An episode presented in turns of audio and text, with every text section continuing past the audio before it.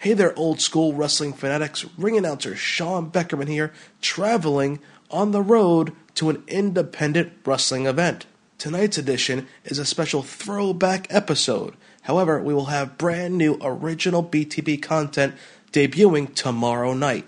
In the meantime, guys, enjoy the show. Standing ovation here. Let's go to our ring announcer. Welcome to the show that brings you all things nostalgia in the world of professional wrestling. It is now time to go beyond the bell.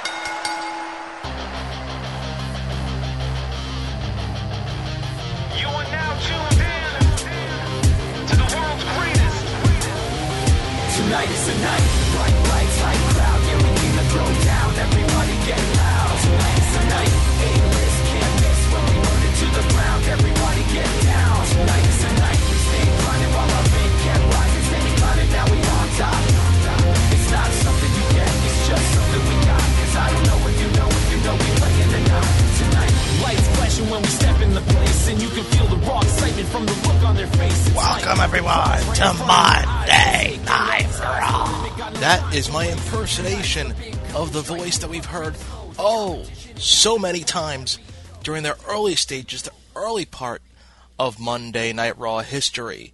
Welcome to Beyond the Bell, powered by the SNS Radio Network, and I'm your host, your personal ring announcer extraordinaire, Sean Beckerman, back with you to bring you all things retro in wrestling. This is a very special edition of Beyond the Bell, as the 20th anniversary of Monday Night Raw is upon us. So, in celebration of this milestone, we will look back at the greatest moments in Monday Night Raw history. Now, last year we celebrated 1,000 editions of Monday Night Raw as the 1,000th episode came about in July.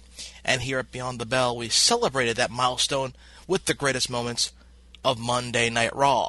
So, tonight, we go back to our specials from 2012 in celebration of Raw 1000 and play one jam packed edition of Beyond the Bell for you fans tonight.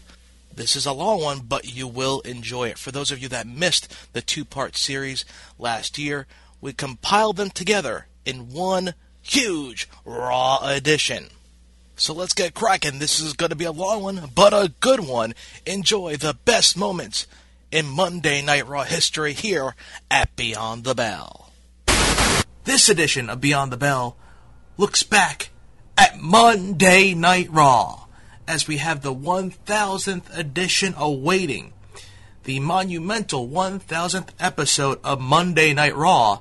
Of course, it would be fitting to look back at the greatest moments in Monday Night Raw history. Earlier, we discussed the 10 year anniversary of Total Nonstop Action. We look back at the greatest moments, matches, and feuds of TNA Impact Wrestling. And now we look back at the number one promotion in sports entertainment, quite possibly the greatest promotion. Arguably, you can question many things about the promotion, but you cannot deny its success. Over the past 60 to 70 years, the World Wrestling Federation, predating to the WWF, has provided fans with top notch entertainment. They revolutionized broadcast television.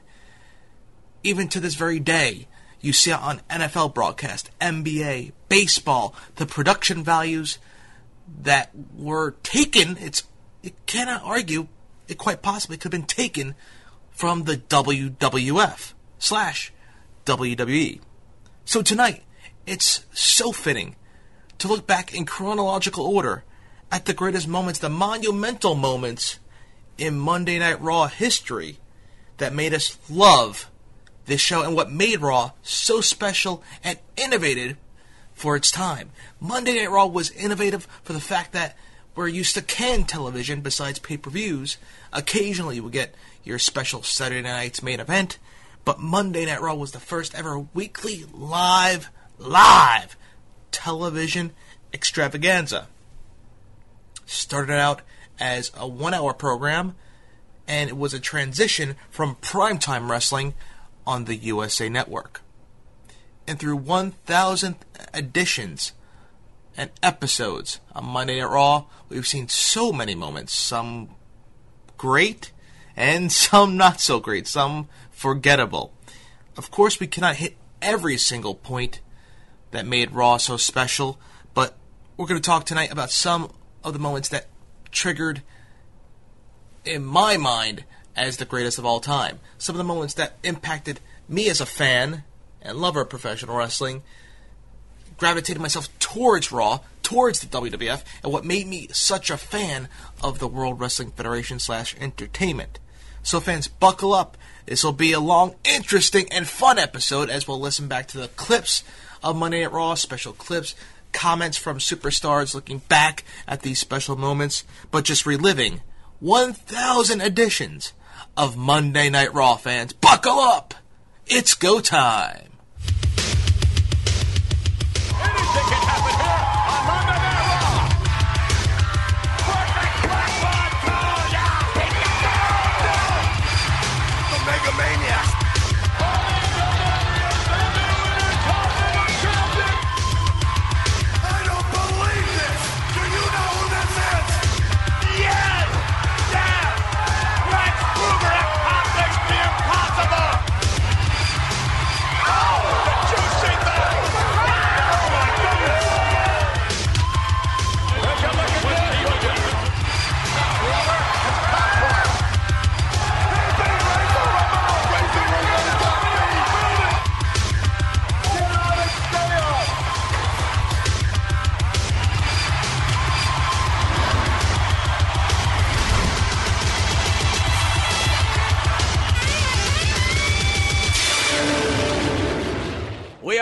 live from the streets of a chilly New York City, but it is about to get very hot here in Manhattan. Hello, everyone. I'm Sean Mooney. A few minutes ago, it was a mob scene out here. Everyone braving the ele- elements to be a part of Monday Night Raw. But now they're inside set for the action. Hey, hey, wait a minute. What? Bobby Heenan. I'm what are you going in doing? there. No, no, no, no. Oh, you yes, I am. You were replaced. I want replaced. Yes, uh, by who would replace Well, me? Rob Bartlett. You're not. I don't uh, care about Rob Bartlett. This is Monday Night Raw, live from New York City, That's and right. I've got to be in there to host No, it. no, no, you're not. No, what do you mean you no, no? can't get in. I'm sorry. What do you mean I can't you- get in? I can get in. I can buy a ticket. No, they don't there, want there. I are can no buy tickets left. It's sold out in there. They're jammed to the Well, rafters. then show me the press gate so I can get through here. I didn't make up the rules here. I didn't What do you mean you didn't make up the rules?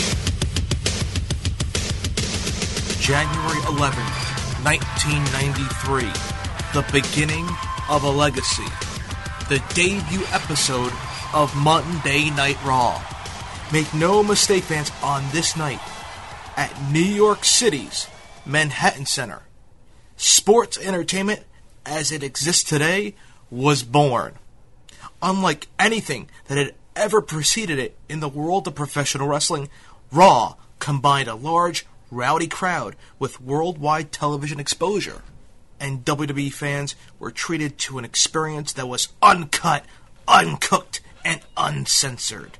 The kickoff episode featured appearances from future WWE legends like The Undertaker, and Shawn Michaels, along with hosts Vince McMahon, Randy Macho Man Savage, and uh oh, Rob Bartlett. You can say nobody's perfect. From the Imus in the Morning show fame from WFAN, I was a fan of Rob Bartlett from Imus in the Morning because I was a fan of Imus. Thought it was very funny. I listened to it in the morning every day when I was getting up for school. Sure, maybe a little bit older program for my age group, but I enjoyed it. My dad listened to it.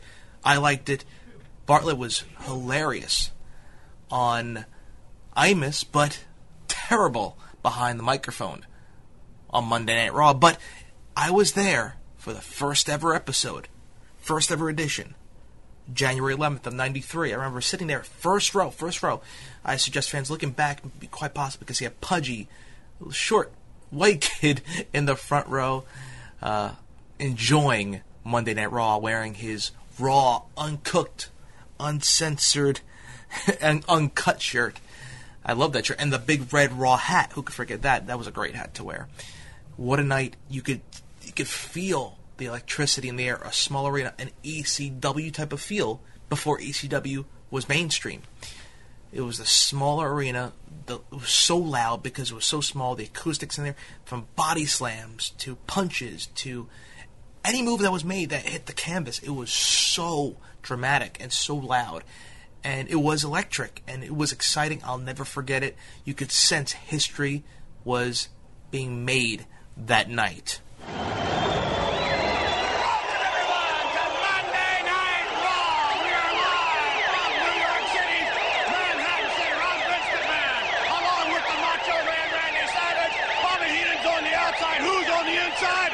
Rob Bartlett. That's who. And tonight, live, you among other great matches, you'll see the Steiner brothers in tag team action, plus a very special interview with Razor Ramon. There's a great match I can't wait to see, this.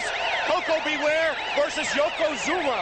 You know, the guy's got the diaper thing going right up there in the middle between the dead man's land and no man's land. And Macho! After Bartlett said that about Yokozuna, that's all I can think about right now.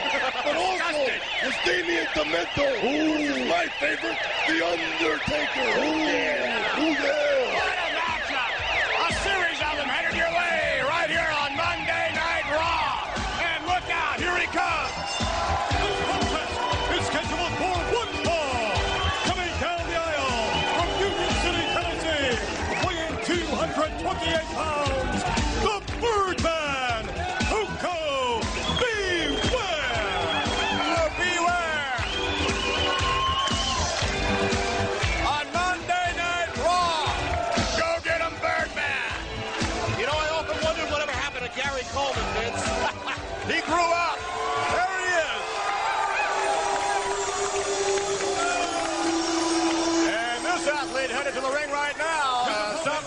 Something else, indeed. We've never seen anything quite like Yokozuna before. Oh, you're not kidding. World's uh, biggest angle. What do you think? Well, thus far, he is undefeated in the World Wrestling Federation. May 17th, 1993, The Kid upsets Razor Ramon. This is perhaps the greatest upset of all time, and it happened on Monday Night Raw. When the Kid arrived on the WWE scene in 1993, he was a jobber. A jobber extraordinaire, you can say, and would frequently be seen on the losing end of things. So when he faced off against rising star Razor Ramon on this episode of Raw, it seemed like a foregone conclusion that Razor was going to be the winner. But then a funny thing happened. This match wasn't the squash that everybody expected it to be, as the kid hung in there, despite getting pounded by Razor. This match ended when the kid was able to surprise Razor with a moonsault off the top rope out of nowhere and get the three count. Razor got up instantly and looked shocked and bewildered. He just lost to this jobber. The kid went on to become the 1 2 3 kid, and it was great to see a jobber become a popular superstar in the matter of just three seconds. That's what makes wrestling so special. I remember sitting, I was towards the middle section of this episode of Raw on I believe it was the the hard the hard camera shot right where the stands shot up at an angle, um, the the middle section, uh, for lack of a better term. I remember eating, of course, pudgy kid myself, but I was eating my chicken fingers or whatever it was, and I remember just going to sit back because I didn't think much of the match. I thought it was a typical squash match, and I'm getting ready to sit down, and all of a sudden I hear one, two, three, and I'm like, "What happened? Did, did was this a fluke or did oh Razor must have won easily?" And I looked, the kid won. It was shocking.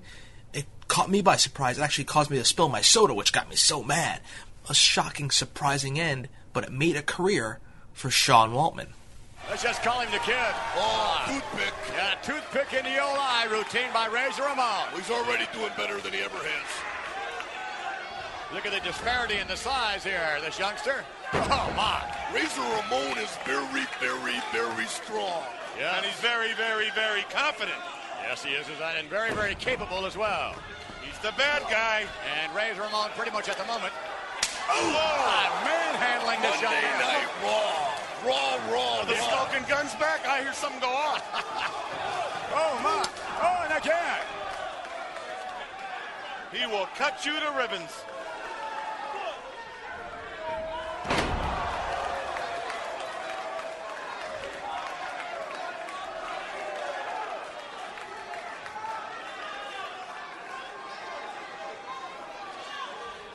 If else, the kid just broke, broke the pole vault record on that. Yeah, he may have, huh? Do you think that was the surprise Alfred was talking about? It's gotta be. Well, it certainly was at his fourth wife, as you made reference to earlier. No, Sure, she wouldn't of have made it up the that stairs. There's Still be getting her another surprise on the want third floor.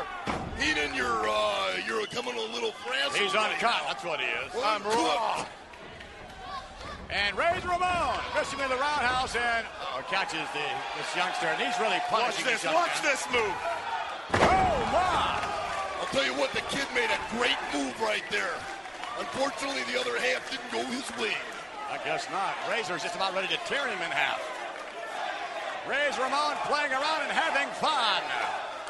You ever see the way a cat will get a bird caught, knock the feathers off it before it devours it?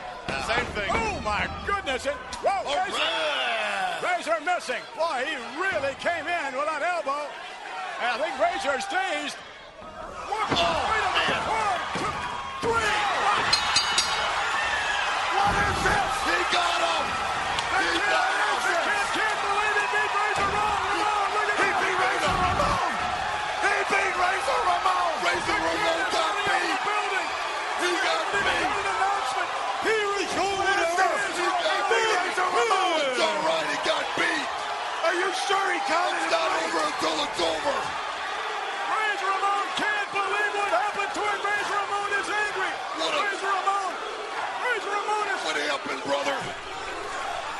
Two months later, July 19th, 1993, Marty Jannetty versus Shawn Michaels.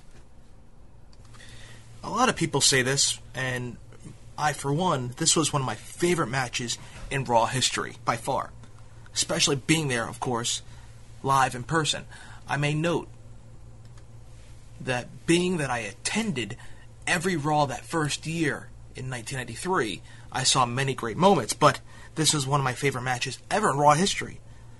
You could say it may be biased because I was there live in person, but it's one of my early memories of Monday Night Raw, hence, since it was the first year of Raw, but my one of my first memories of really enjoying the match itself outside of the performers, but enjoying the the technical wrestling side of sports entertainment. Shawn Michaels had ditched Jannetty and slammed his head through the barbershop window, as we all know. So the rivalry was born between the two. Michaels was in the ring cutting a promo about he would defend his Intercontinental Championship against anybody, anytime, anywhere. And Jannetty came out of the crowd to challenge HBK to put his money where his mouth is. It was a fast paced match, which ended in a delirium when Mr. Perfect came out and distracted Michaels, who was then rolled up by his former tag team partner Jannetty for the victory. It was Marty Jannetty's finest moment. He ran around the ring with his newly won championship held high. The crowd went nuts, I tell you. Raw was in its infancy at that stage of the game, and it was great moments like this that would help propel the show to um, the major success that it is to this very day. The shocking, unpredictable, uncut, uncensored, uncooked moments of the inaugural year of Monday Night Raw. October 31st, 1994, the second year of Monday Night Raw, it started to expand, go outside the Manhattan Center, which I was a little bit upset with because I was so excited to have Raw in my hometown, New York City, every single week. But it made sense to expand this franchise outside of New York City to garner more attention worldwide. So it made sense for them to expand outside the Manhattan Center on a weekly basis. So that leads us to 1994 there were some monumental moments, but one of the moments that triggered in my mind was, like we said, October 31st. The final appearance on now we know for sure, of course, unfortunately, of Macho Man Randy Savage. The final appearance on WWF slash WWE television took place that night.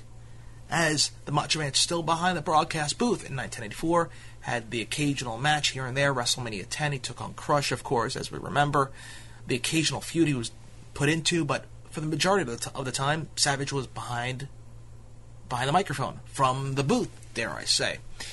So this was a rarity to see Macho Man get involved in the action.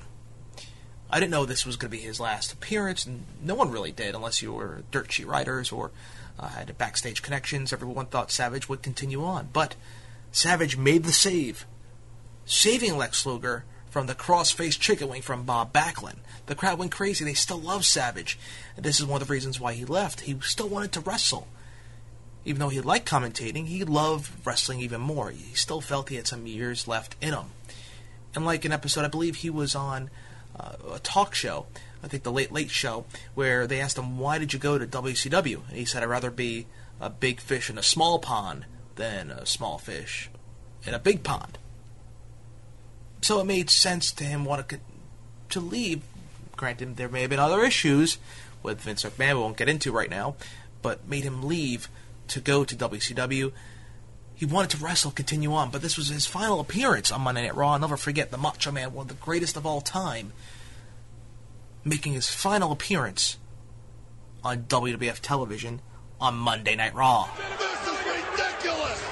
Finally, Backlund releases the hold. Tatanka backs off. Wait a minute, he's right back on top of Luger. Something has to be done about this. It seems like the officials can't even maintain control. When you have a lunatic like Tatanka. Get in between. Bob Backlund, ladies and gentlemen, put the cross-faced chicken wing on Lex Luger. I do not believe Luger gave up. Wait a minute, Backlund's coming back and do it again. You gotta be rid He's of got it cinched it again. This is senseless. The officials can't do anything about it.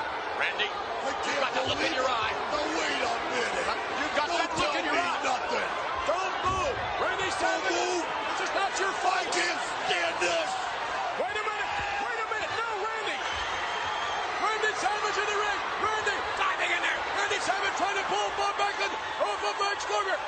Savage has him off. Savage wailing away. Savage pounding away on the former champion Bob Backlund. And Bob Backlund getting out of the dodge, getting out of the ring. Randy Savage taking matters into his own hands. Randy Savage, ladies and gentlemen, helping his friend Lex Luger. The officials could not do anything about it. The only question is, will Randy Savage suffer a suspension or a fine because of his actions in the ring? Remember, he's not supposed to be in there at all. All I can say is somebody had to do something. And it was Randy Savage, ladies and gentlemen. Backlund had to hold on Lex Luger. He was not going to let go. Backlund tried to make a statement, and indeed he did just that. You just hope the injury is not anything permanent. Let's skip to November 4th, 1996. Pillman is packing heat as the Hollywood Blondes in WCW. Brian Pillman and Steve Austin were the best of buds, but after a broken ankle, courtesy of the Rattlesnake, sidelined Flying Brian. The friendship was over, and thus began a feud that culminated when Austin paid a visit to Pillman's home. Luckily, a camera crew was there to witness Pillman pull a piece out, an actual gun. The screen faded to black. Explosive noises were reported, and Austin was dragged away, while Pillman waved the gun at him, threatening to do him for good.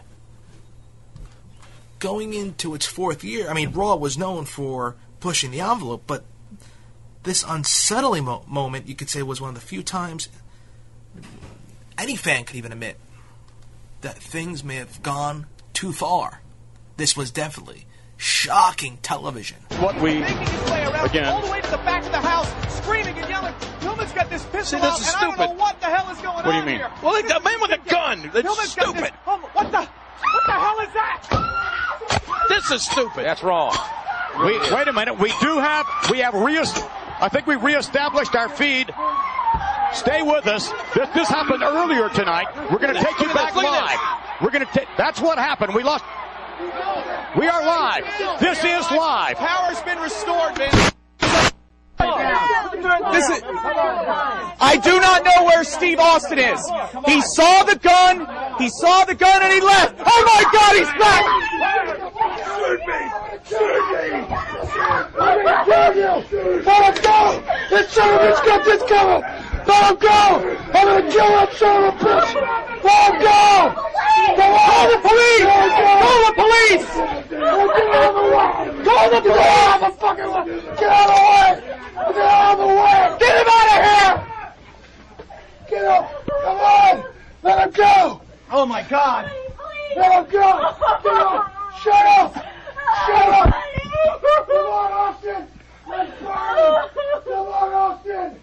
Now, as you can see, things were going a little bit more on the edgy side for Monday Night Raw. We had the lean years, quote unquote, for WWE from, you say, 94 to 96. But 1997 rolled around, and that's when, you can say that's when some attitude was being brought into Monday Night Raw.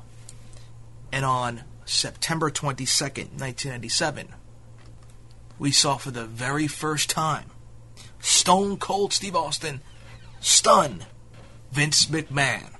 Owen Hart had just earned a countout victory over Brian, Pil- over Brian Pillman when Stone Cold came out and proceeded to beat the piss out of him, seeing how he was still feuding with the Hart Foundation.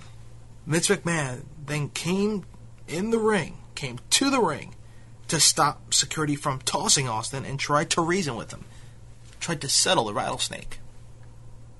Vince explained that Austin could not continue to do that because he wasn't medically cleared by the doctors to compete, and he was trying to look out for the welfare of Austin because of what happened at SummerSlam with Owen Hart pile driving Austin with his broken neck.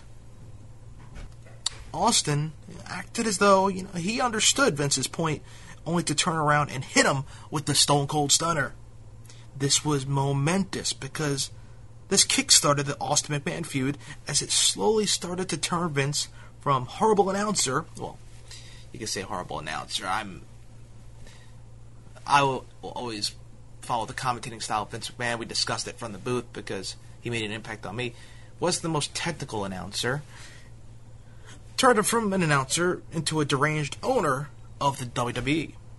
Within a few months, Austin McMahon would be engaged in a full out war, and this is where it all started. And I'll admit, too, I was there. New York City, Madison Square Garden, how special this was. You could feel again history being made, electricity in the air. Raw was at its turning point. During this time, there was a major transition in the world of professional wrestling, especially on Monday nights, as WCW debuted Monday Nitro. So 1996 was a dramatic year for prof- professional wrestling. It was a year that marked a lot of historic change. Therefore, WWE was changing things, going more on the edgier side. 1997, like we said, Stone Cold stunning Vince, the Attitude Era started to kick in for the World Wrestling Federation to compete with the competition of WCW Monday Nitro. The competition of Nitro where Raw was the sole the sole show, the sole event on Monday nights. The primetime spot, primetime wrestling turned to Raw. The spot for Monday night viewing was reserved only for Raw until Eric Bischoff and Monday Nitro came about. For the first time ever, Raw had competition. They had to adjust, change things, and therefore you saw a different Monday Night Raw come about. And the transition from Monday Night Raw to Raw is War came as we saw the Monday Night War take place, the war between WCW and the WWF. Hence, Monday Night Raw changing to Raw is War. First stunner on Mr. McMahon was big. It was Madison Square Garden, and I think that's the best way to not just see a moment, but to live it. Steve had uh, been uh, stone cold stunning everybody, and everybody knew eventually he was going to get the boss. You got to work within the system. That's all you got to do. I knew that was a pivotal moment because all of the wrestlers were watching it. Here you have uh, a wrestler getting physical with his boss, the owner of the company. You can kiss my ass.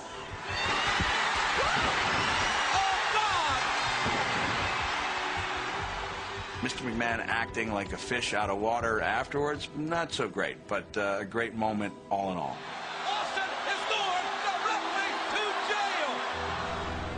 1987, a big year, like we mentioned, Stone Cold stunning Vince for the very first time. We also saw Bret Screw Bret. November 17th, 1997. It was just a week after the most controversial night in sports entertainment history. We all know it the 1997 Survivor Series.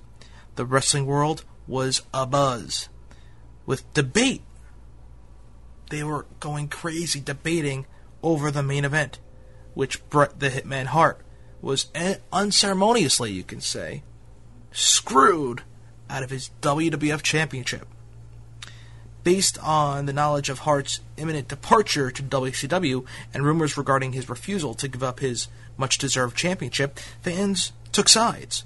Some stood by the Hitman, claiming he was disrespected and deceived. Mr. McMahon, however, did not. He stood by his actions, denouncing all critics, stating that Bret screwed Bret in one of the most controversial and historic segments in Raw history. JR sat down with the owner of the WWF, Vince McMahon, and you could say Mr. McMahon was born when Austin stunned him or when Bret shoved him down after that steel cage match, when Bret cursed, or when they had the hockey type fight where, where when Bret pulled, or what should I say, when Vince pulled the shirt over Bret's head, they were fighting, punching each other. Some people say that was the beginning of the Mr. McMahon character, but you could say one segment could have defined Mr. McMahon, and it was this segment where he stated, Bret screw Bret. As you can see the black eye on Vince's face for when Bret punched him backstage after the Montreal Screwjob. By the time Bret Hart stepped center stage for his matchup with Shawn Michaels at Survivor Series, he had apparently already closed the door on his WWF career. I've um, given my 30-day notice to WWF, and right now I'm under contractual review with both the WCW and the WWF. I'm leaning strongly towards going one way. In the end, his actions spoke volumes.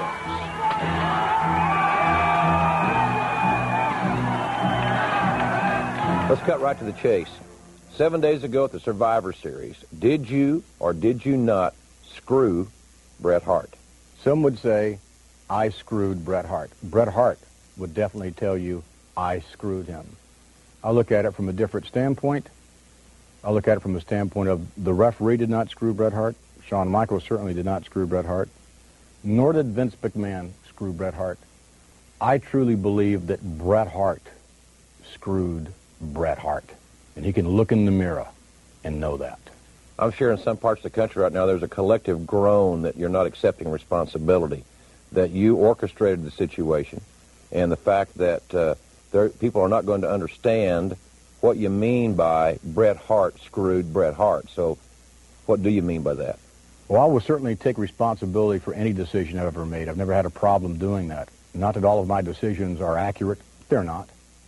But when I make a bad decision, I'm not above saying I'm sorry and trying to do the best uh, about it that I can.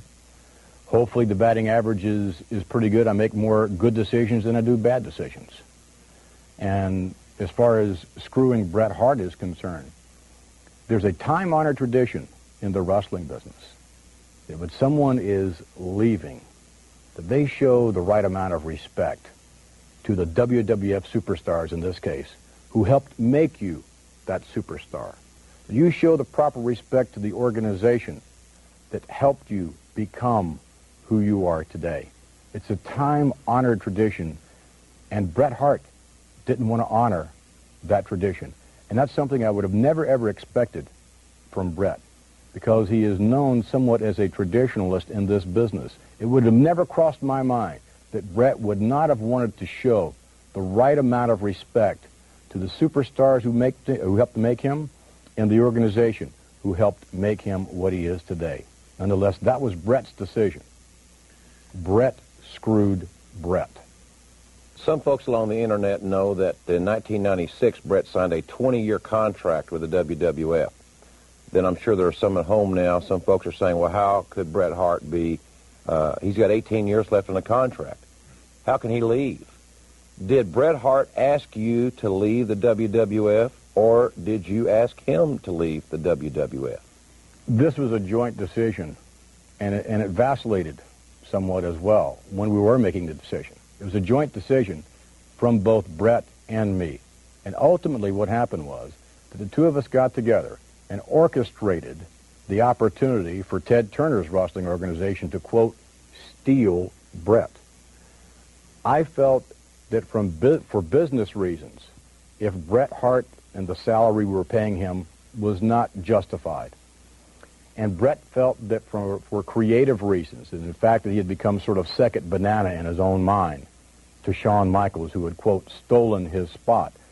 So for financial reasons on my part and creative reasons on Bret Hart's part, the two of us got together and decided, okay, let's do the very best we can for you, Bret.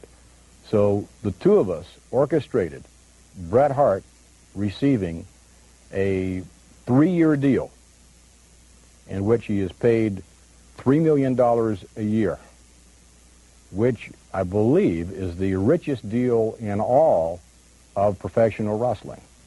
And that's working 125 days a year. So I felt from a personal standpoint that if Bret wasn't a great investment any longer for the WWF, although I really didn't want him to go, but nonetheless, the least I could do for Bret is to help him help himself. And I told Bret, Bret, if in fact you do get this deal from Turner, I'm going to be the very first person personally to congratulate you. And I was. From a business standpoint, I didn't really want to lose Bret. He wasn't paying off from a financial standpoint, but nonetheless, I really didn't want to lose Bret. The certainly the uh, bitterness of the loss at the Survivor Series could never be more prevalent. Uh, he stands in the ring and he spits in your face. Uh, shortly thereafter, he is destroying WWF television equipment. Were you prepared for what happened after the match? I was disappointed in Bret when he hit me. Very disappointed. Um, I sustained a concussion as a result of it with uh, vision problems to this day. I'll get over it. Um, and I didn't think it was the right thing to do. Bret seems to be crowing about that, uh, that I've read, where, you know, he feels proud of, of striking me. And it wasn't a question of a confrontation, because even at 52 years old, I dare say that perhaps things would have been a little different if there were a confrontation. I allowed Bret to strike me. I had hoped that he wouldn't. I'd hoped that we could sit down and try and work things out as gentlemen. That's what I'd really hoped for, but that's not what happened. Have you considered uh, pressing charges or pursuing uh, legal remedies for that situation in his locker room? I have considered it. I think those options are still available. I'm not pursuing it at the moment. I guess maybe it all depends on Bret as to whether or not I do. If you were only a story writer, Mhm. and the Survivor Series was the final chapter in the life story of Bret Hart, the WWF years, how would you have preferred to write the final chapter? As a storyteller, uh, I would have hoped that Bret's story uh, would be a dramatic one. I would hope that, that Bret's story would be one that would give him dignity, that would give him the poise to state that I was maybe the greatest WWF superstar ever in terms of his departure. And one way of being able to give back to the company, being able to give back to those individuals, those superstars who helped you achieve the level of success that you have. When you know that you're leaving in a time-honored tradition, might have been, for argument's sake, that after the most grueling match that Bret ever had in his life, that Bret was pinned. But in that small moment of defeat, Bret would have stood straight up and shown the whole world what a true champion, both as a human being and a wrestling persona, he really is. And if I had been Bret, if I were writing the story, I can see Bret after a one, two, three simply saying, okay, to his opponent, you got the best of me.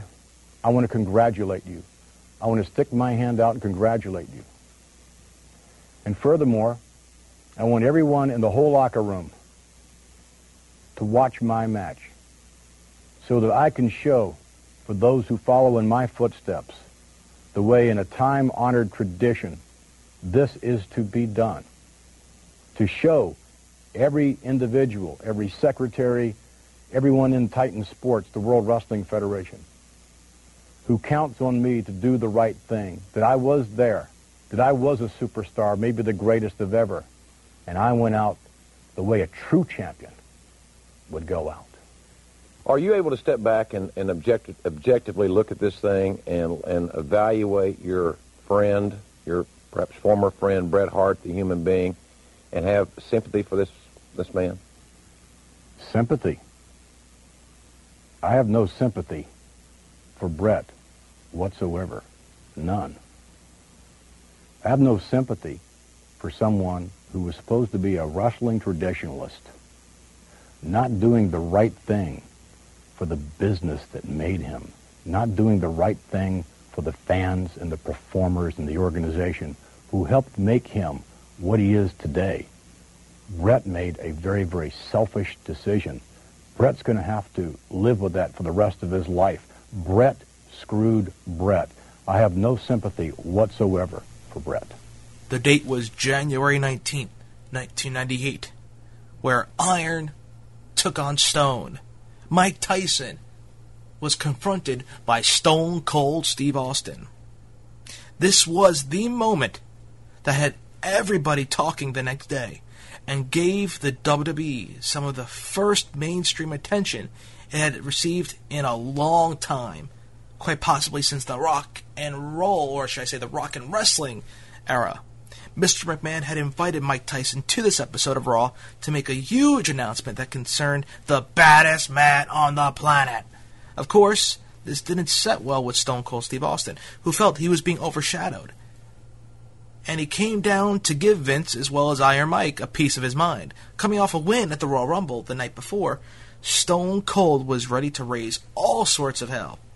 Even though Tyson seemed friendly towards Austin, Stone Cold was having none of that, and soon made it known that he wound that he would whip Mike Tyson's behind in a second. To cap it off, he flipped Tyson the double bird. That didn't sit well with Iron Mike, who shoved Austin from there. It was on. There was about a dozen officials that had to separate the two, and the moment hit all major outlets including Sports Center and various newspapers. That moment helped bring a lot of mainstream attention to the WWE, and it could be argued that this moment helped shift the tide in the Monday Night War.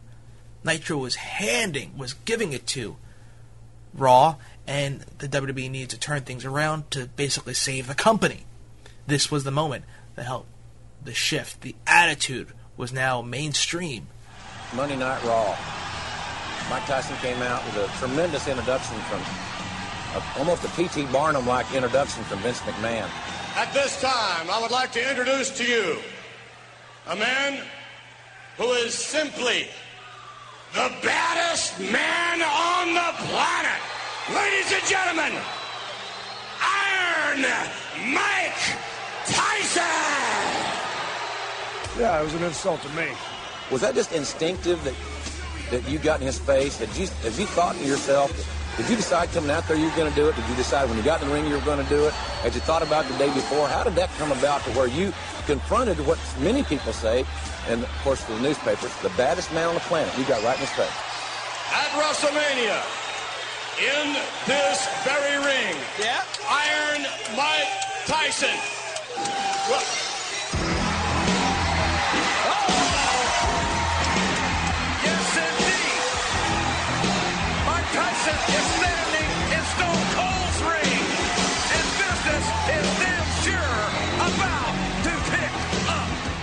And as soon as I got in there, I realized everything with me is ad lib. It clicked in my head. I said, "Yeah, I'll flip the son of a bitch off and see what he's got." I ain't gonna shake your damn hand because I ain't out here to make friends with you. I respect what you've done in the boxing world, but Jesus Christ, son, when you step in this ring, you're messing with Stone Cold Steve Austin, and that's something you don't do. But you're out here calling yourself the baddest man on the planet. Right now, you got your little beady eyes locked on the eyes of the world's toughest son of a bitch. Do I think you can beat my ass? Hell no. Do I think I can beat your ass? Why, hell yeah. I don't know how good your hearing is, but if you don't understand what I'm saying, I always got a little bit of sign language, so here's to ya.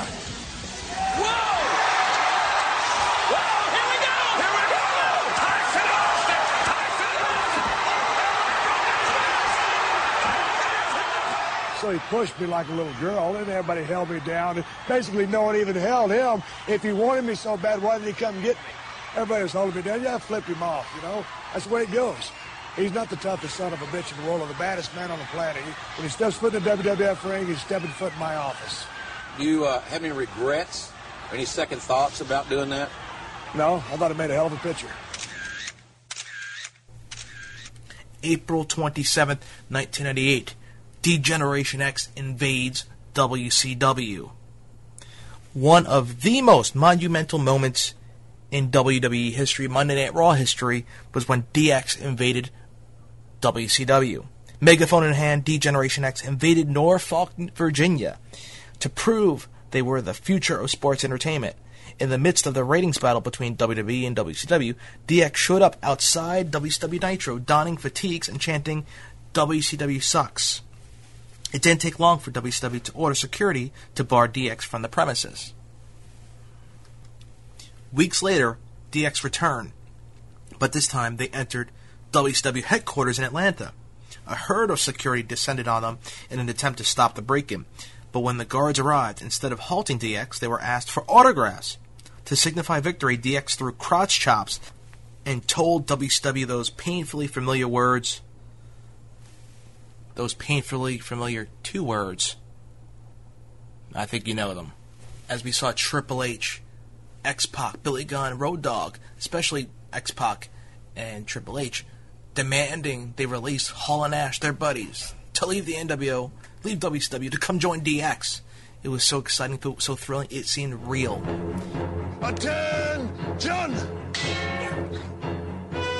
Today, we embark on a mission. We have seen the enemy, and they are near. WCW had rated our talent, and they were hurting us in the ratings. We had no fear whatsoever of WCW. So instead of them trying to take shots on their own TV show, And I wonder what Vince McMahon is thinking, sending his little wannabes around. Problem with that is, he only sends them where he knows I'm not going to be. we went right to them. This mission will start at the Norfolk Scope with WCW wrestling. In the wrestling industry, you didn't even acknowledge the other guys, let alone uh, drive up to their building and shoot a cannon at it. It was great. All DX is on top of it, like kind of an armored cart kind of thing, and we got like branches hanging out of our heads and stuff. It's great. Nobody saw that coming. We walked right up to WCW's door, rang their doorbell, and when we answered it, we beat the shit out of them right on their own steps. We didn't really know what we were going to do even, so we just took a megaphone out there and, and just went crazy.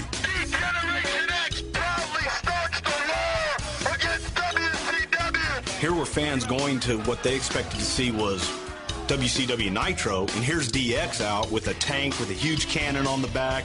They're firing guns off, and they've got a big old bullhorn talking about how Bischoff sucks, Nitro sucks, and hey, come on out and confront us.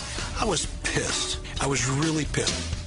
Ladies and gentlemen, do you think Eric Bischoff sucks? My punctual self, I was arrived in the building about 5.30. There was traffic, and there was, you know, and what it was is that, that when they were there, they had like the Jeep with the artillery, the cannon, and it kind of created a mob scene on the side of the street. And I was driving by, and I just kind of like looked out the corner of my eye and thinking, I said, God, that, that was DX. If you're a fan, here you are, you decide you're going to go to the Nitro show. And all of a sudden, here's some real live wrestlers. They're not in the arena standing 30 feet away. You're not watching them wrestle in the ring. They're standing right next to you, and they're in a Jeep with a cannon, and one guy's barking on a megaphone, and they're all right there live and in person. and we've got cameras, and they just want to be a part of that. What I'd like to know is, not from experience, but do you think WCW sucks? Of course. They got swept up in the moment, and the next thing you know, they were all chanting WCW sucks, and you know they were chanting DX.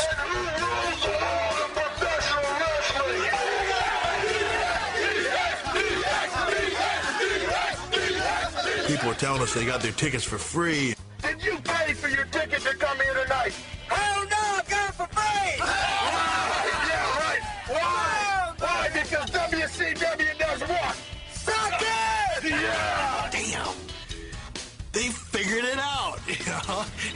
they're gonna kill me at my own game here. D-Generation X will now visit the box office in order to see if there are any more of the free tickets that they give away to try to fill up their TV every week. I say what's up to our boys, Kevin Nash and Scott Hall. Hey, WCW, let my people go. Let my people go. Let my people go. I don't think there was any plan for them to retaliate. I mean, at that point, they were having a hard enough time making coffee, let alone a covert counterstrike. I don't think anybody's better at fighting than we are because I don't think they ever saw that coming, and they wouldn't have been smart enough to do anything about it if they if they had. So this is not going to be pretty, and I was right. I think that was one of the first big moves that this company made, actually, to, to regain its position because it was a ballsy, arrogant, aggressive, ruthless move. I love that. The people were so ecstatic because you know the, the event hadn't started. Everybody was outside. We drove down right in front of the building. We are going down. Down where? Down here. What bummed me out is we went to the door, the garage door last. My thoughts on that were we should have went to the garage door first because they wouldn't have had no warning then. Oh, they're closing. No,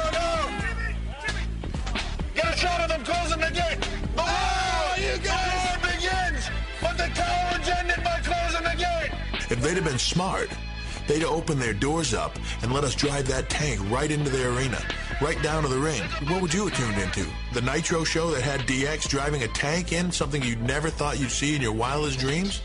Or the same wrestling matches you saw last week? I'd have watched that show. Go down. Go down. All the way down. We stand now at your door.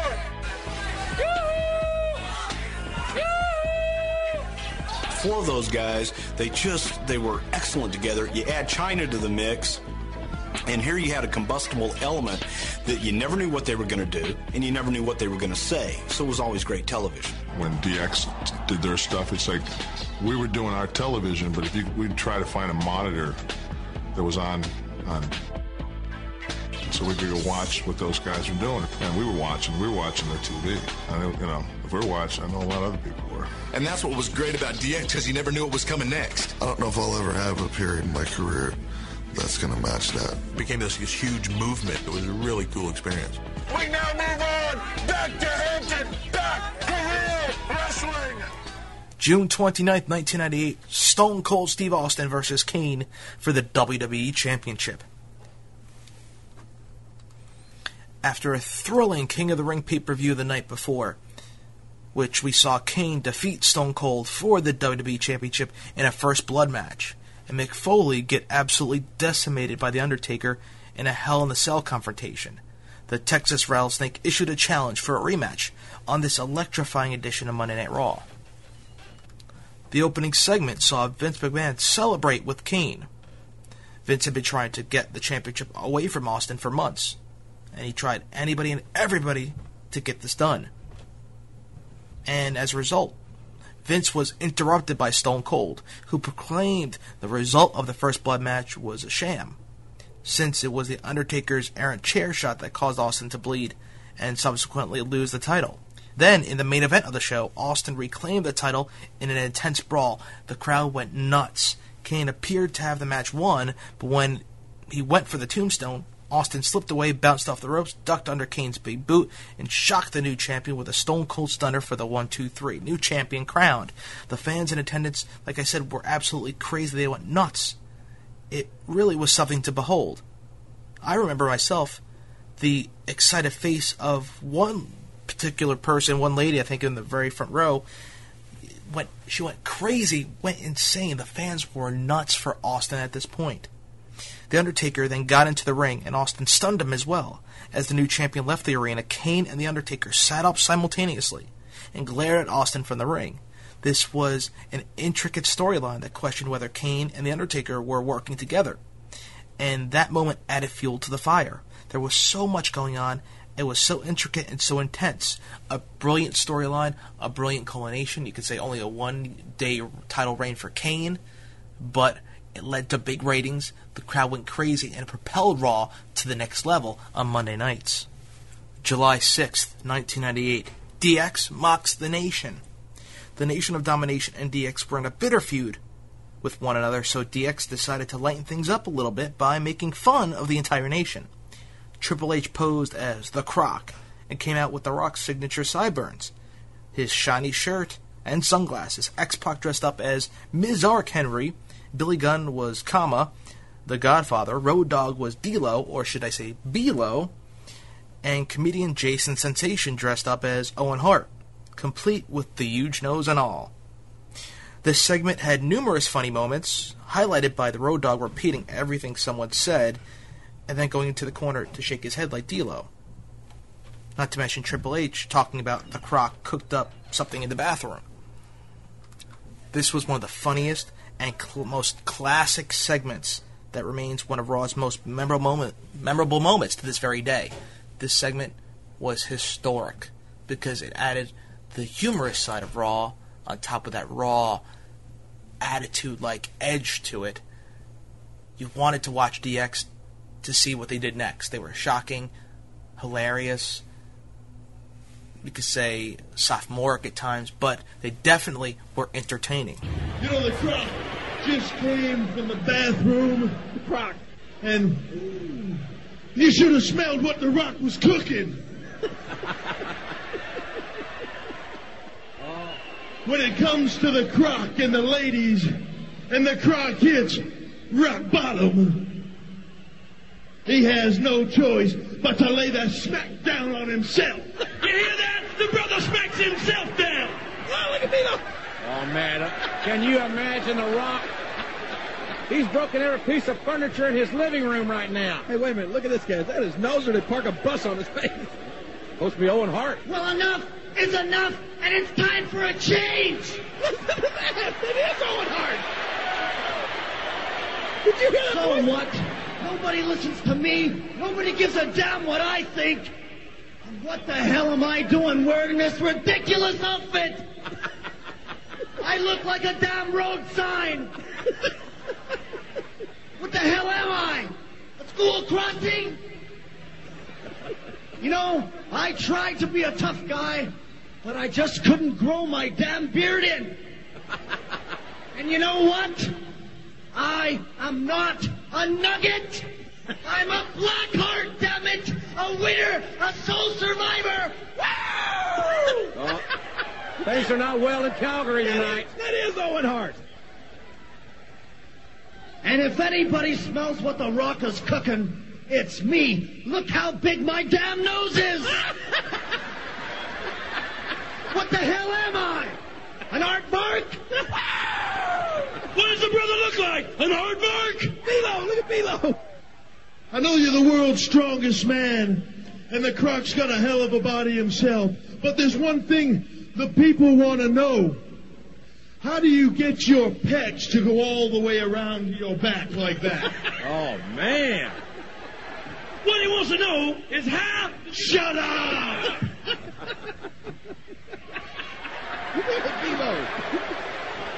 Shut your mouths and know your role. Nation, it's real simple. We got two words for you. Suck it! September 28th, 1998, Austin raises hell with a Zamboni. This was the night after Vince screwed Austin out of his WWE Championship by having The Undertaker and Kane both pin him for the title.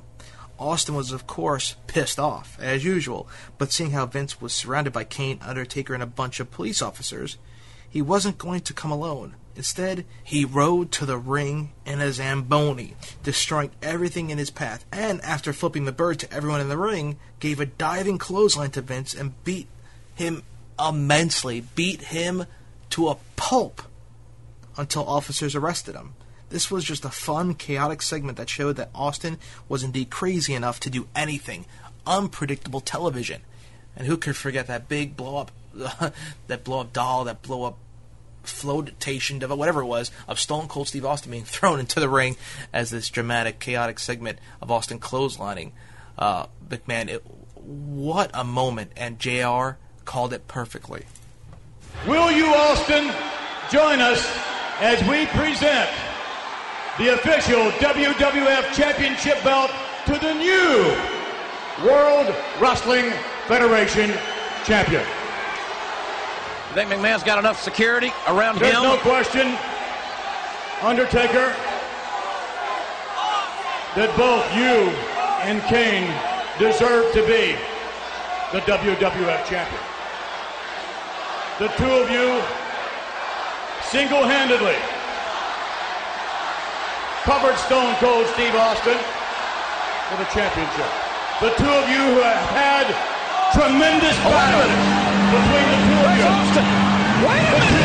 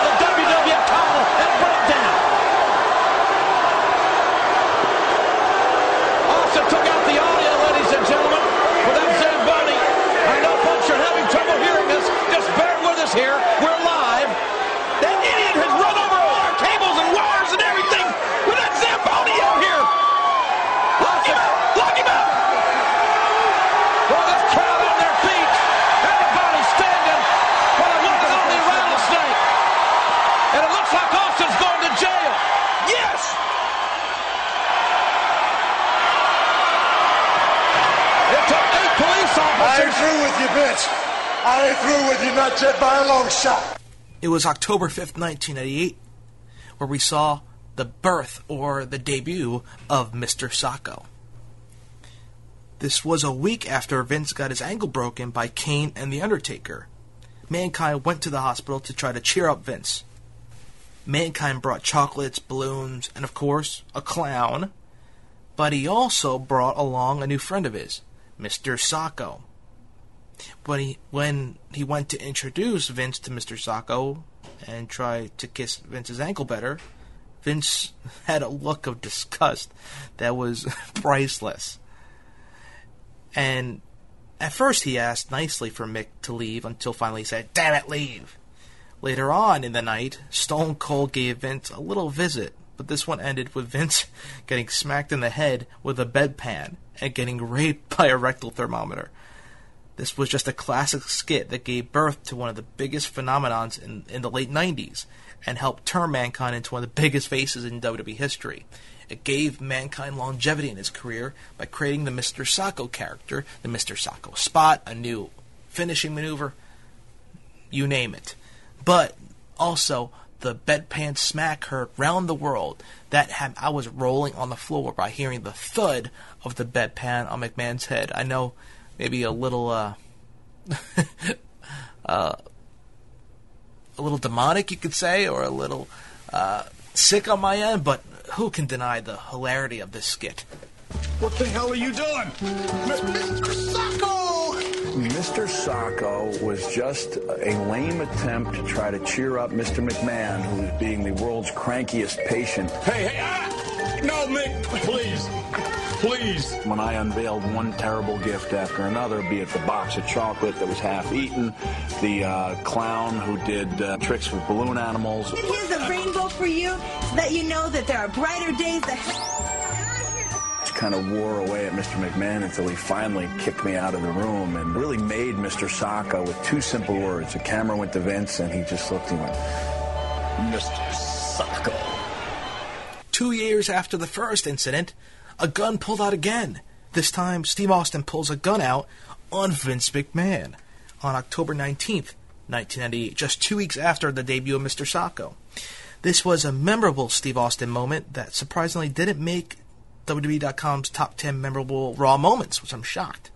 Steve Austin had recently been fired by Vince McMahon, and well, he wasn't going quietly. Austin stalked McMahon throughout the evening. Austin finally called Vince in his office and told him that his time was up. Vince McMahon was in a wheelchair and was getting into his limo. Little did he know that the Texas rattlesnake was waiting for him in the back of the car. McMahon tried to roll away in his wheelchair to no avail. Austin then took McMahon, McMahon hostage. The night culminated with Austin wheeling McMahon to the center of the ring. Austin brought a hysterically crying Vince McMahon to his knees, stood behind him, and pulled out a gun. Camel fatigues and all, Austin was there ready. Austin put the gun to Vince's head, pulled the trigger, and a flag that read Bang 316 popped out. McMahon was further humiliated by peeing his pants as Austin pulled the trigger. Austin topped the night off with a stunner and a great deal of re- revenge had on his former boss, Vince McMahon. January 4th, 1999, we enter the last year of the 90s, and one of the most famous quotes, not, not on WWF, WWE television, took place that made such an impact on WWE programming. That'll put a lot of butts in the seats. So said one snarky WCW announcer regarding the outcome of a pre-taped Raw telecast in which Mankind won his first WWE Championship from The Rock. While designed to prevent viewers from flipping the dial, WCW's miscue did exactly the opposite, prompting several hundred thousand viewers to switch from Nitro to Raw. Soon after, viewers who switched to Raw actually switched back to Nitro, suggesting that WCW's tactic was totally unnecessary. As for butts in the seats, WCW hasn't seen one since they went out of business in 2001. But this was another mark of the era that took place, the transition of Raw, the evolution of Monday Night Raw. It started out initially as a weekly live television program for the Manhattan Center, live. Then, of course, it was live every other week, where they taped the following week back to back shows. And they followed this pattern. Even when they went to Raw is War, they would film, they would be live every other week, taping typically the next night, meaning Tuesday, for the following week's Raw, or occasionally filming back to back episodes in one night. So typically Raw was live every other week as opposed to Nitro, who featured live content every single week on TNT. This was around the time when a transition was being made where the WWE was debating on going live every single week. and this which eventually led to the formation of SmackDown being filmed on Tuesdays, therefore Raw being live every single Monday night. But this moment made such an impact because of what was done not on WWF television. We understand that Mick Foley is going to win their world title. Ugh, he's going to put some butts in the seat.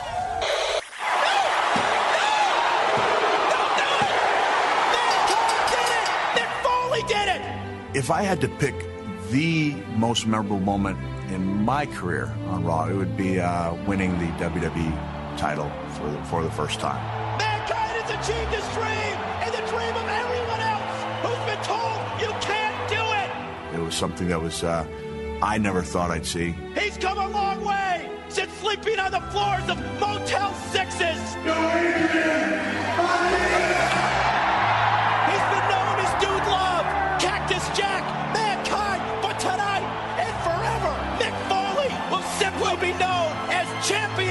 it was coming at a time in the middle of the Monday Night Wars, at a really pivotal time. It turned out to be not only a big victory for me in the ring, but a huge victory for WWE in the ratings. Who could forget what took place on March 22nd of 1999, the Austin Beer Truck? WrestleMania fever was on. It was WrestleMania hype. WrestleMania season was at its peak. This is the definitive Raw moment. This was before WrestleMania 15, and it had Vince, Shane, and The Rock in the ring gloating about how they were going to take out Austin at WrestleMania. After a couple minutes of kissing each other's behinds, Austin drove to the ring in a beer truck. The visual of seeing a beer truck driven into an arena full of people was awesome in its own right.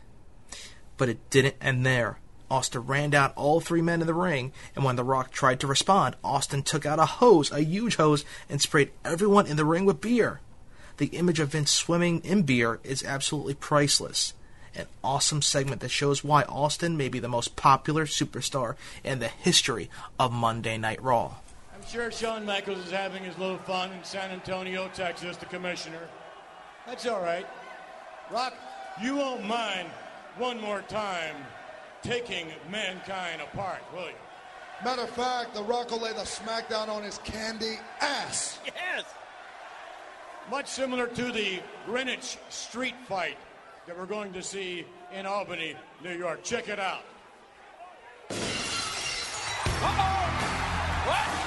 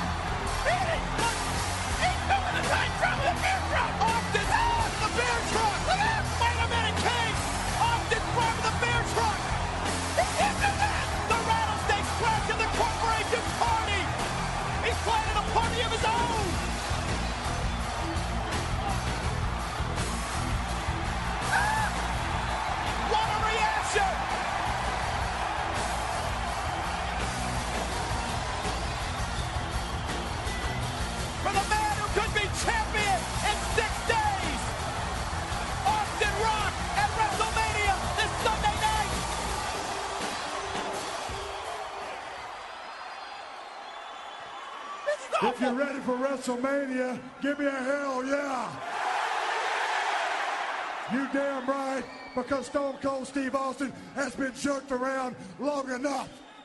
And I will say this, with Paul Wight as a special referee or without him, it really don't make a damn because that belt is coming with me, and that's all I got to say about that.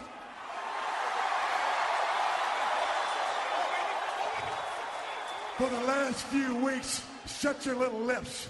If I come there and punch your little glasses off right now. For the last few weeks, I come out here and I sit here and listen to you spin your little nursery rhymes about Jabroni Avenue or Know Your Role Boulevard. You better get your ass serious because Stone Cold Steve Austin is going to take his ass to Philadelphia, check right in to the SmackDown Hotel, roll right in to room 316, and burn that son of a bitch to the ground. The rattlesnake's ornery tonight! get a glass, son, so I can see your eyeballs, son. Pull them off because I want you to look right here.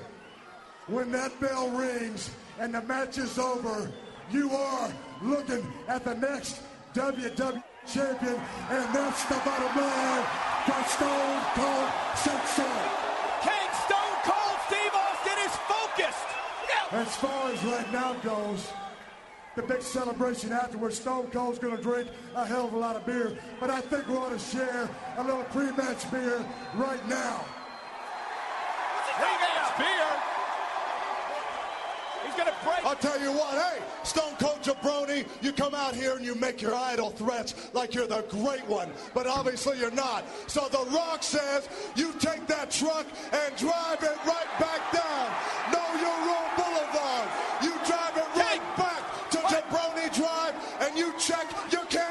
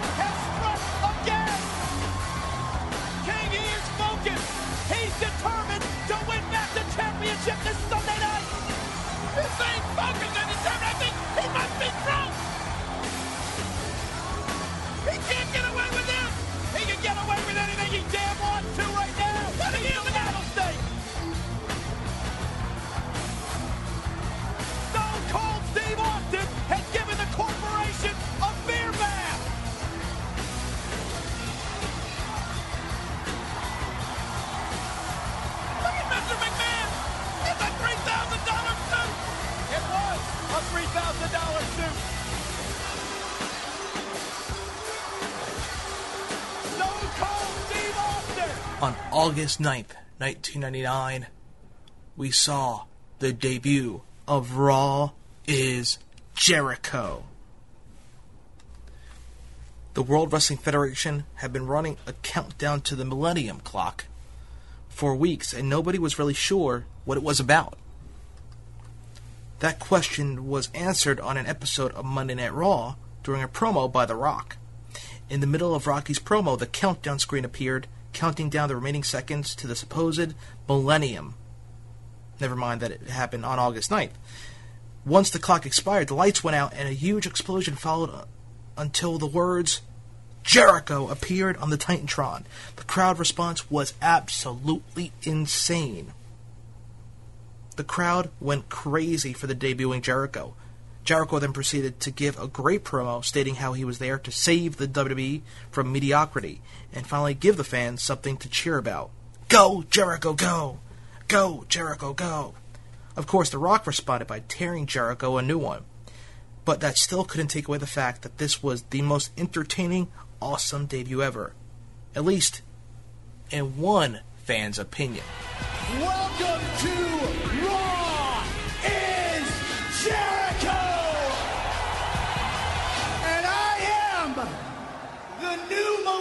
millennium for the World Wrestling Federation. Now, for those of you who don't know me, I am Chris Jericho, your, your new hero, your party host, and most importantly, the most charismatic showman to ever enter your living rooms via a television screen. And for those of you who do know me, well, all hail the Ayatollah of rock and rolla. Got a nice haircut, I can say that. Now, when you think of the new millennium, you think of an event so gigantic that it changes the course of history. You think of a dawning of a new era. Chris Jericho has come to save the World Wrestling Federation. Now let's go over the facts. Television ratings, downward spiral. Pay-per-view buy rates plummeting. Mainstream acceptance non-existent. And reactions of the live crowds complete and utter silence. And I know why you're silent. You're silent because you're embarrassed to be here. What? And quite honestly, I'm embarrassed for you.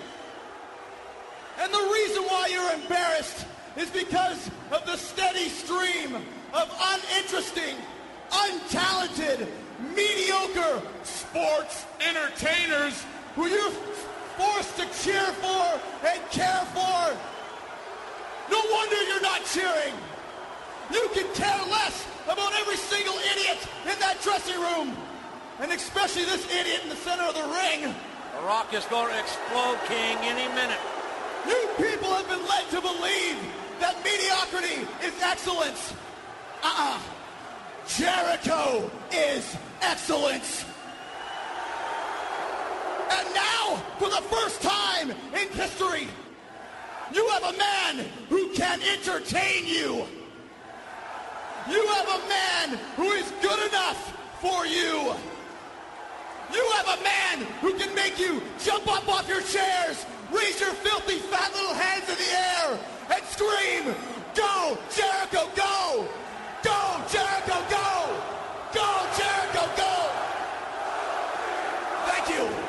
The new millennium has arrived.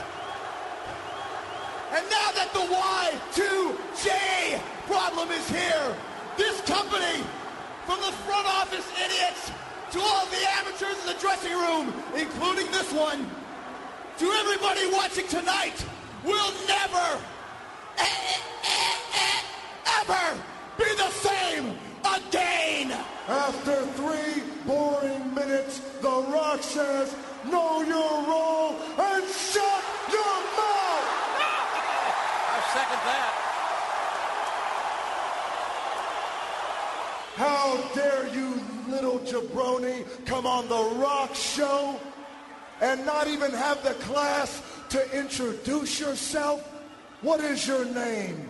I told you. It doesn't matter what your name is. Oh, they got you gotcha. That The Rock says you talk about your Y2J plan. Well, The Rock has a little plan of his own, and it's called the KY Jelly Plan. Oh, no. Which You know what that is, JR? Yeah. You do?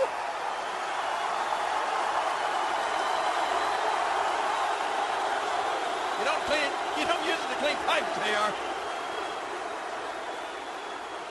which means The Rock is gonna lube his size 13 boot real good, turn that son sideways, oh. and stick it straight up. You can do that. If you smell what The Rock is cooking. The last word over uh, Chris Jericho. That'll Jericho something to think about. September 27, 1999, Rock, this is your life. After attacking The Rock a night, af- a night earlier at Unforgiven, Mankind tried to apologize. Mankind tried to ask for forgiveness with a rockin' birthday party for the People's Champ. During one of the most entertaining segments and highest rated segments in WWE Raw history, Foley dropped balloons and confetti throughout the arena and invited the great ones, high school sweetheart, home ec teacher, and football coach to the show. By the end, the demented one presented The Rock with a Rock and Sock Connection jacket and his very own Mr. Rocco sock, and introduced Yurple the Clown to sing Happy Birthday. Unfortunately, The Rock would harshly remind mankind his birthday is in May, not September. one of the highest rated segments ever on Raw. Featured this was a lengthy segment. Vince didn't think it was that great as well, but the fans ate it up. It would be impossible for me to talk about my favorite moments uh, in Raw history without addressing the This Is Your Life birthday party that I threw for The Rock. Do you remember your sixth grade home economics teacher? How you doing, Mrs. Griffith? Certainly, I thought that a stroll down memory lane would bring out the best in The Rock. The Rock says this. Proceed to check directly into the SmackDown Hotel. Rock, say hello to Coach Everett Hart. The crowd was into every single thing we said. You made The Rock run sprints in front of all The Rock's fans. The Rock would like to take that whistle, turn that some sideways, and stick it straight up your candy ass. The WWE Universe decided en masse that this was a special moment. Rock, this is your life. The Rock just wants to know, what is your name? It doesn't matter what your name is. The original Wedding Crasher took place on November 29th, 1999. We saw so many weddings in WWE history, you know, dating back to the 70s and 80s, but this one was one of the most controversial. As the high class wedding of Test and Stephanie McMahon was about to begin, Mr. McMahon, who had banned all DX members from attending, this is when DX turned heel at this point, asked the crowd if anyone wished to object. All seemed well, because honestly, who would dare object to a McMahon wedding? Enter Triple H. The cerebral assassin appeared and unveiled a film that showed himself kidnapping Stephanie from her bachelorette party, drugging the chairman's daughter, and marrying her while she was unconscious. The shocking abduction proved to be a ruse, and the McMahon Helmsley era began. 2000 was upon us. And so was the McMahon Helmsley era, as we left off with the wedding of Test and Stephanie that Triple H invaded. Wasn't just the first invasion that he that he was participating in on Monday Night Raw. Nevertheless, the McMahon Helmsley era was in full effect, full steam ahead. And on April 17th of the year 2000, we saw that power and the impact they played in the WWF.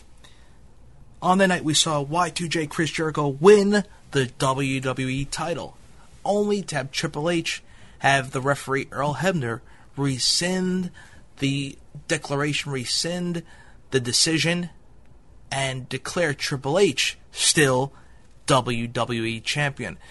It will mark one of the most memorable moments because the fans went crazy for the Jericho win. They finally thought they saw Jericho win the big one, win the WWF Championship, only to have the dusty finish pulled out from under them and represent the title to Triple H, voiding any record book showing of Jericho winning the title that night. Jericho would not win the championship until approximately two years later. So when we look back at it, quite possibly they may have missed the boat with Jericho when they should have taken advantage of the popularity of Jericho at the time, but the office was not behind Jericho at that point. They still weren't sold by his in ring work. But you cannot deny this moment was one of the most memorable in Raw history. March 26, 2001. Raw beats Nitro for good. If you tuned in to WCW Monday Nitro on this night, you saw Shane McMahon standing in the center of a WCW ring. Yes, you heard me right, fans. Ah on Raw, Mr. McMahon stood glowing in front of a Cleveland crowd, bragging about his much publicized purchase of WCW. But when the chairman signaled for the TV's feed to switch to Nitro, he was met with the familiar face son Shane McMahon, who was revealed as the owner of WCW. The name on the contract to purchase WCW was in fact McMahon, but it, the first name was not Vince, it was Shane O'Mac on this night, while not directly a victory for Mr. McMahon on TV, this night was a victory for World Wrestling Entertainment. One of the most monumental moments in the history, not just of Raw, but professional wrestling, a simulcast between Raw and Nitro. Shane McMahon is on Nitro. What in the Shane McMahon showing up on Nitro was more shocking to me than Eric Bischoff showing up on Raw. What's up, Vince? That was a big surprise when Shane showed up on Nitro. No doubt about that. Your ego has gotten the best of you. Seeing Shane with that Nitro logo might have been the strangest thing that I never thought I'd see in our industry. The deal is finalized, and the name on the contract does say McMahon. However, the contract reads Shane McMahon. Believe it! I now own WCW. Shane McMahon has bought WCW, and Mr. McMahon is in absolute shock. July 9th of 2001, such transitional year in professional wrestling was 2001. Paul Heyman announces the rebirth of ECW. Sure, this may have kicked off the ill-fated invasion angle, but who didn't mark out for this moment? Who can deny that? Chris Jericho and Kane were in a match against Lance Storm and Mike Awesome when out of nowhere RVD and Tommy Dreamer came out of the crowd and started to attack the WWE guys. This brought up members from the WWE locker room, including Taz, Rhino, the Dudleys. It seemed as though the cavalry had arrived, but those guys turned on Jericho and Kane and started to help RVD and Dreamer beat them down. Heyman then told JR to feel this moment when he got up from the announced position and stated that these men were to become extreme for this WWE WCW war and that ECW had risen again. This was just a truly unpredictable segment that instantly turned a rather mundane storyline into something interesting. It put a much needed spark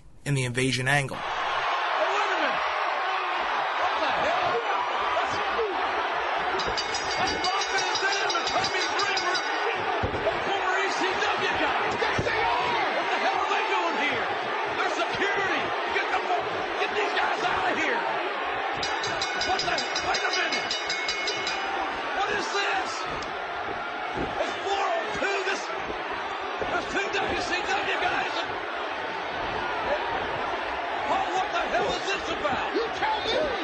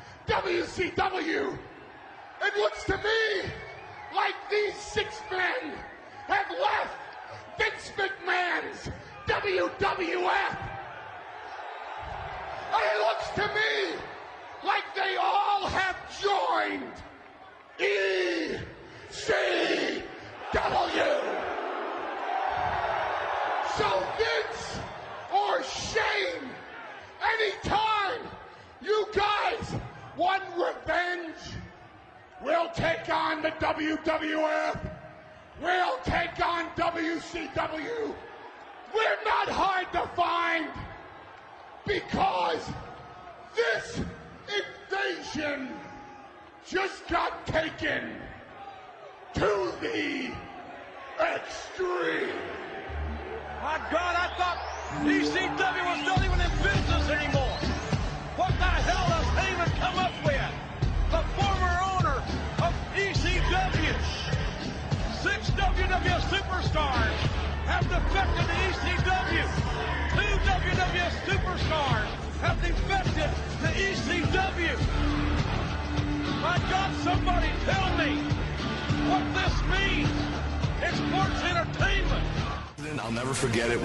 Sacramento, California.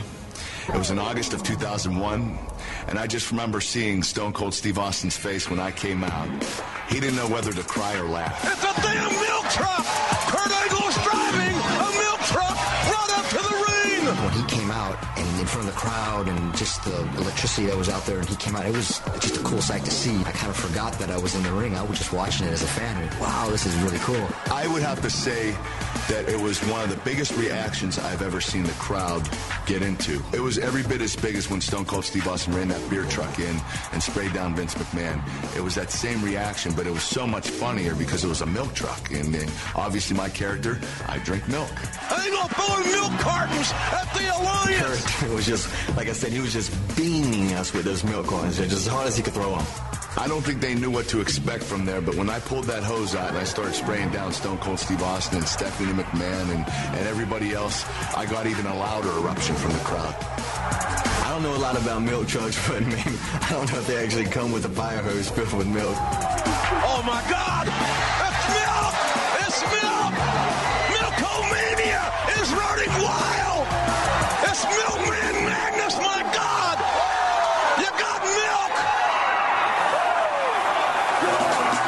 Just funny to see everybody spilling, falling, getting back up, and falling again, and uh, especially Stephanie. The milk truck scene with Kurt Angle was probably one of the most fun things I've ever done. The million dollar princess has become a Dairy Queen!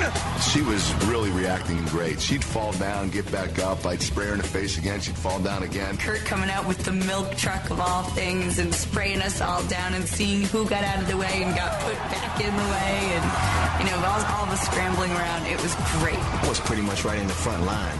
I was uh, just to the left of Stephanie. A couple of the little pretty boys were in the back trying to hide. They didn't want to get the milk in their hair. I guess people said I was cowering in the corner, but I think I pulled someone in front of me and kind of used them as a shield to protect myself. Didn't work out too well, though. I was zoning in on Steve, but when I saw Stephanie flying all over the place, I started spraying her even more. I've been sprayed by a number of things in the ring. Um, so the milk was probably lesser of a lot of evils, except it just smelled real bad. We we weren't using real milk. Uh, that would have been something else. We used food coloring, white water, and it worked out tremendously. Obviously, the milk I drank was real, but uh, the, the hose, the, it was a water. It was a hookup to the back, and uh, they had some kind of filler that brought the, the white powder in on it, and it looked like milk, and it worked out really good. I was with, I was right next to Tommy Dreamer. And he really will eat anything. Well, there was cookies in the ring, and people were stepping on them, and you know the mat was dirty, and there was milk all over the place, and they were all soggy. And I seen Tommy Dreamer and his nasty self pick up one of the cookies and eat it. It was stuck to his shoe, and he proceeded to uh, peel it off the sole of his shoe and eat it. And I found that uh, kind of amusing, you know. I don't know how bad the arena smelled. Uh, you know, there wasn't much milk, real milk, thrown around the arena, but I know how bad I smelled. I didn't have my wrestling boots on, so I had the shoes I was wearing that day, and I had to fly home that night. Uh, and I had the same shoes on, and man, they stunk the whole plane up. Uh, within hours, uh, it smelled like sour milk in the plane, and I was so embarrassed. I, I didn't want anybody else to know. I, I kind of took my shoes off and put them underneath the uh, the seat in front of me. Uh, God bless the guy that was standing in front of me or sitting in front of me, but um, uh, I just kind of sat back and I just started laughing, thinking, okay, everybody thinks I, I smell like sour milk, or somebody does around here, but I didn't want anybody to know it was my shoes. And now he's pulling out the heavy stuff. It's homogenized. Kurt Angle is the Olympic dairy man. Milkomania has run wild. It was a special moment. I hope someday I can get that reaction again. Um, don't know if I will, but at least I had it once. The Nature Boy, Ric Flair returns to the WWE on November 19th, 2001. This was the night after the WWE had defeated the Alliance for complete control of the WWE. This gave Vince 100% control, and he planned to use his power to take the title away from the Alliance's Stone Cold Steve Austin and give it to Kurt Angle. Before he could do that, though, some familiar music hit, and out came the Nature Boy in all his glory. That was the first time Flair was on WWE television in eight years, and the fan response was deafening, which should have been expected since they were in the Nature's hometown of Greensboro. We hadn't seen Ric Flair since 1993, the inaugural year of Monday Night Raw, where he lost a loser leaves town match, a career ending match for, between himself and Curt Hennig, Mr. Perfect. Great match between the two. I was there to watch the end of Flair's WWF career. I thought that was the end of the Nature Boy, but he's back eight years later on Monday Night Raw. Flair then came to the ring to reveal that Stephanie and Shane had sold their rights to the company to the Nature Boy, so now he was a 50 50 partner with Vince McMahon. This was a great way to bring Flair back, and a very memorable segment indeed. When we unveil a superstar, I think the anticipation is huge. We always try to make that first night seem as big as possible. Allow me to. Wait a second. To me, it was the rebirth of the Nature Boy. It can't be what I think it could be. The people did have a religious experience. But it is. What? There's the Nature Boy. In 2002, we saw the invasion of the NWO. The New World Order was on Monday Night Raw. Hollywood Hogan and his New World Order buddies Scott Hall and Kevin Nash entered the WWF at the No Way Out pay-per-view on February 17th of 2002. The next night on Monday Night Raw, Hulk Hogan and The Rock shared the same ring in a magical moment. Both men talked smack at each other for a while and decided to fight each other at WrestleMania. The match was on. After shaking The Rock's hand, Hogan and his NWO buddies beat up The Rock. When the ambulance came to take The Rock to the hospital, the NWO commandeered the ambulance and trapped The Rock inside. They then ran the ambulance over with the front of an 18 wheeler truck. Take that last part out of it. The image of seeing Hulk Hogan and The Rock face to face, looking at each other, then looking at the other end of, of the crowd, and they switch, glance at each other, then look at the other side of the crowd. That image, tremendous. One of the most monumental images in the history of Raw. I know I've been saying that a lot over the past two episodes, but the image of those two looking at each other, just the possibility of the dream match between The Rock and Hogan was right before our eyes. There'll never, ever be a bigger star in the wrestling business than Hollywood Hulk Hogan.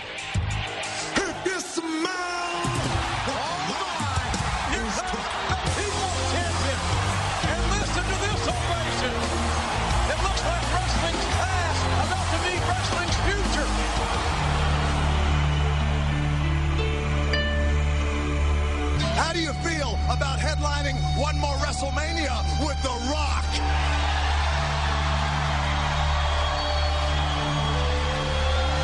If time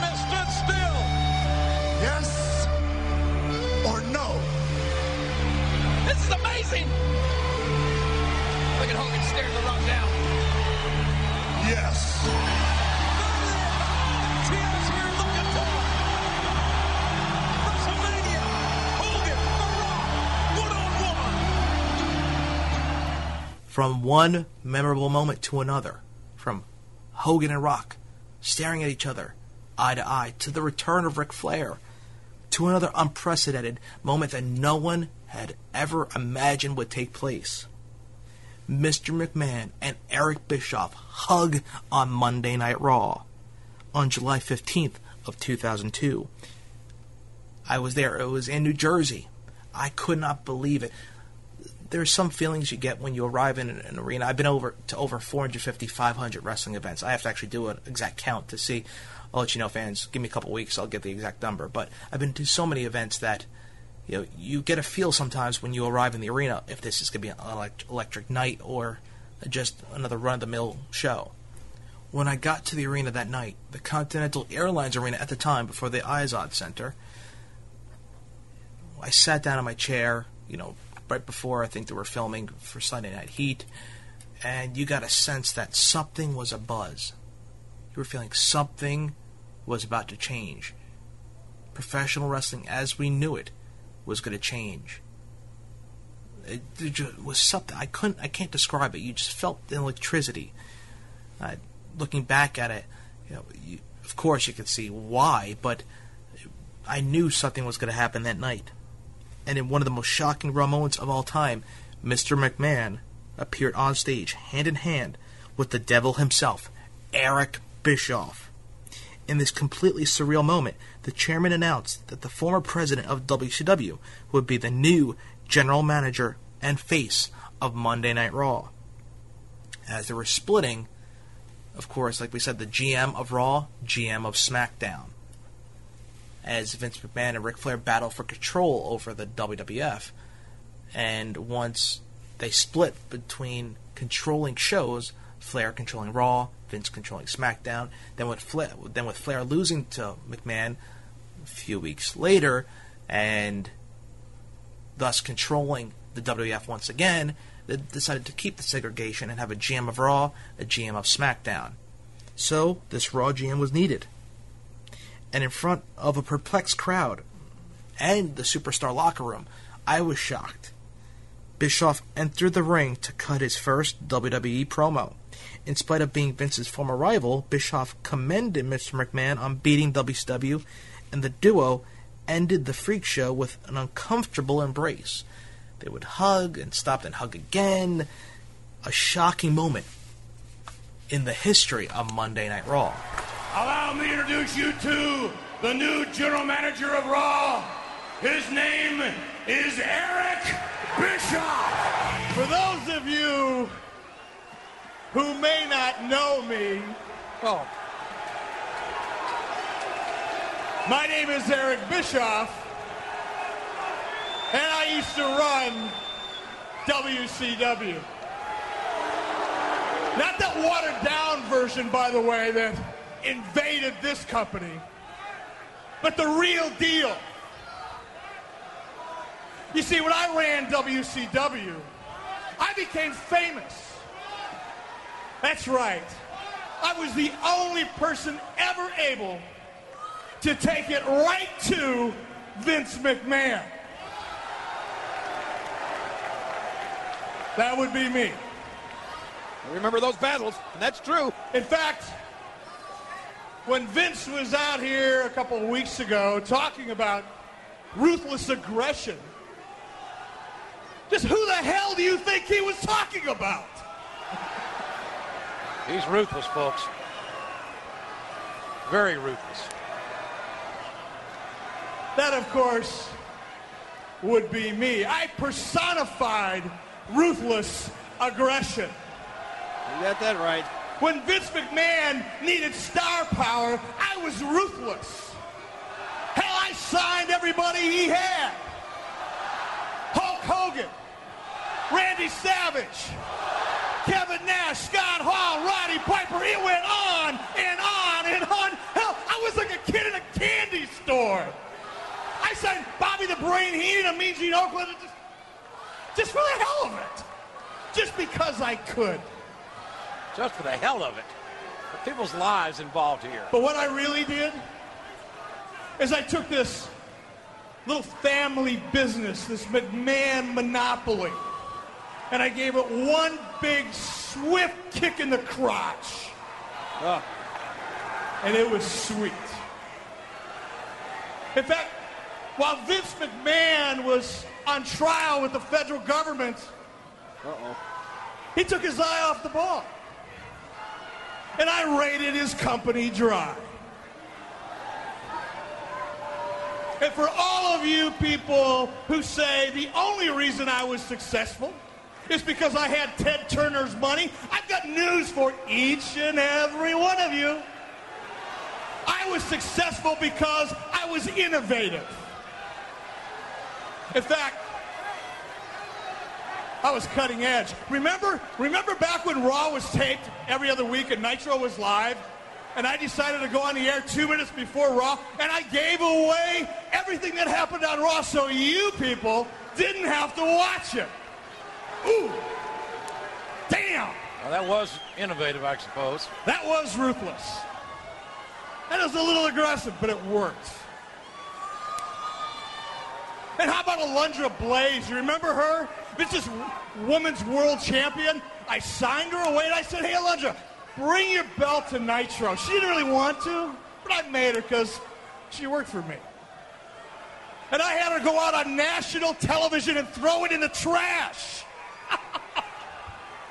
That's that's innovative. That would kill me.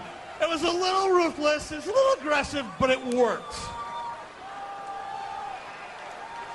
But you know what the important thing was? Is I forced Vince McMahon to change the way he did television. I did. Because in Nitro, I gave away a competitive main event every week with big stars. Hell, WCW Nitro changed the face of sports entertainment forever. And I single-handedly forced Vince McMahon to change the way he did business so he could keep up with me. That was beautiful.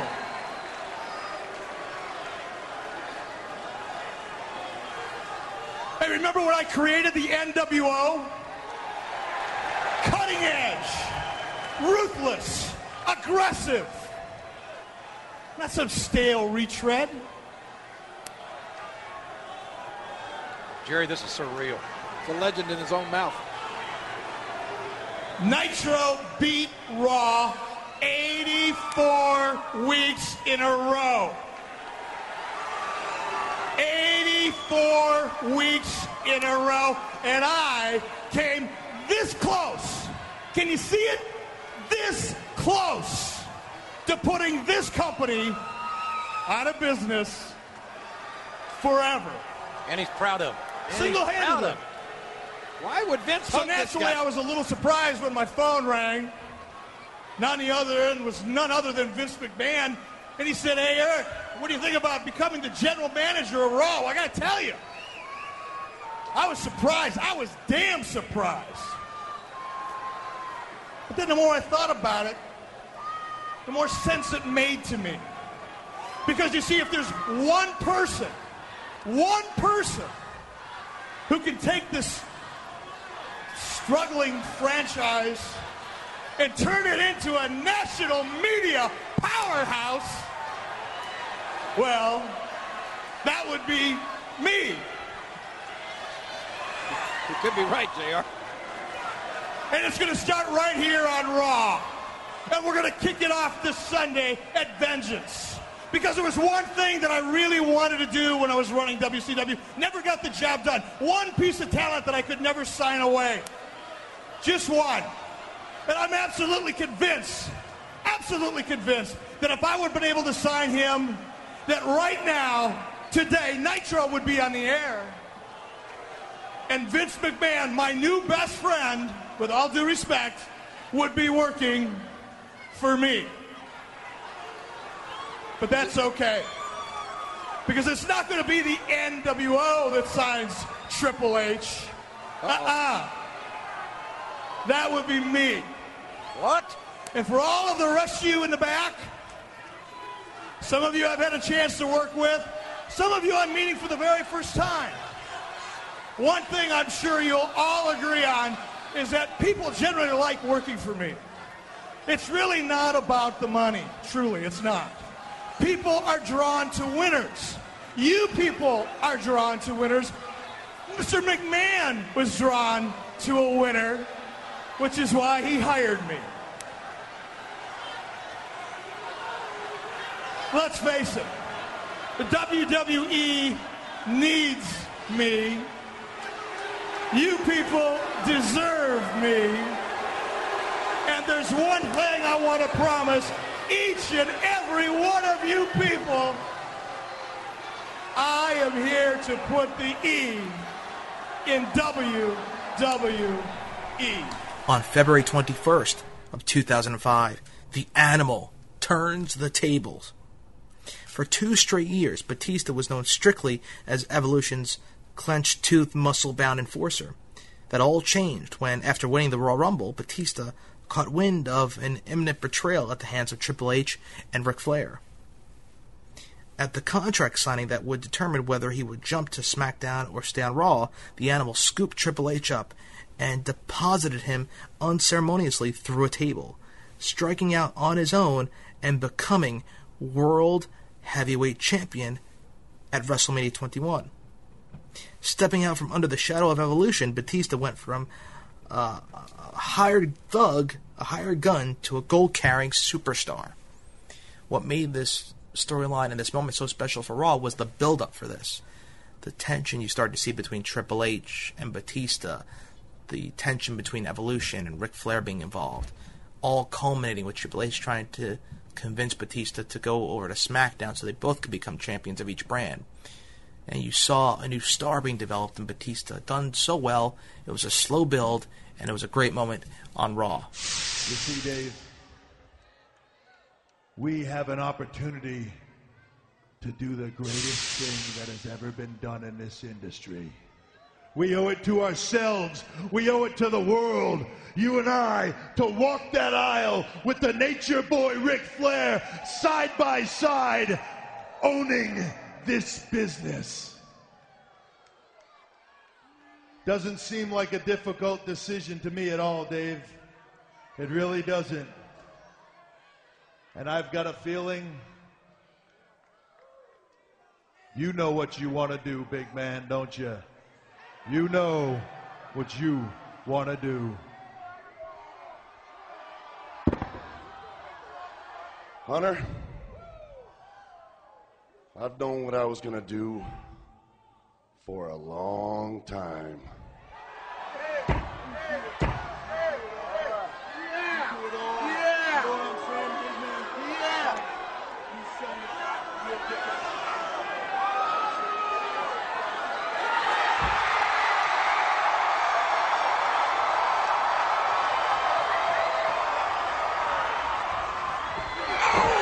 Batista! What is he doing? Look at that! What? My God, Batista, the thumbs down to the to the world's champion. Evolution's animal. He's almost took Triple H's head off. And he dumped Nate out of the ring. Wait a minute, what are you doing, Batista? What are you doing? My God! If you do this, there's no turning back. No! What a big powerbomb! Through the table! The world's champion! Through the table!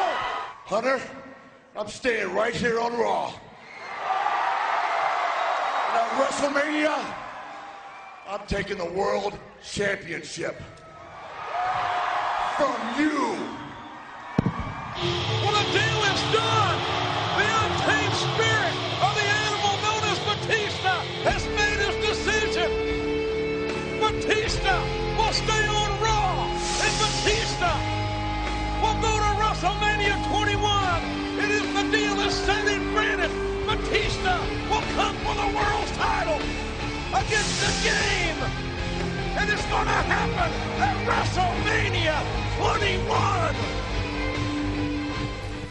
June 6th of 2005, John Cena was drafted to Monday Night Raw.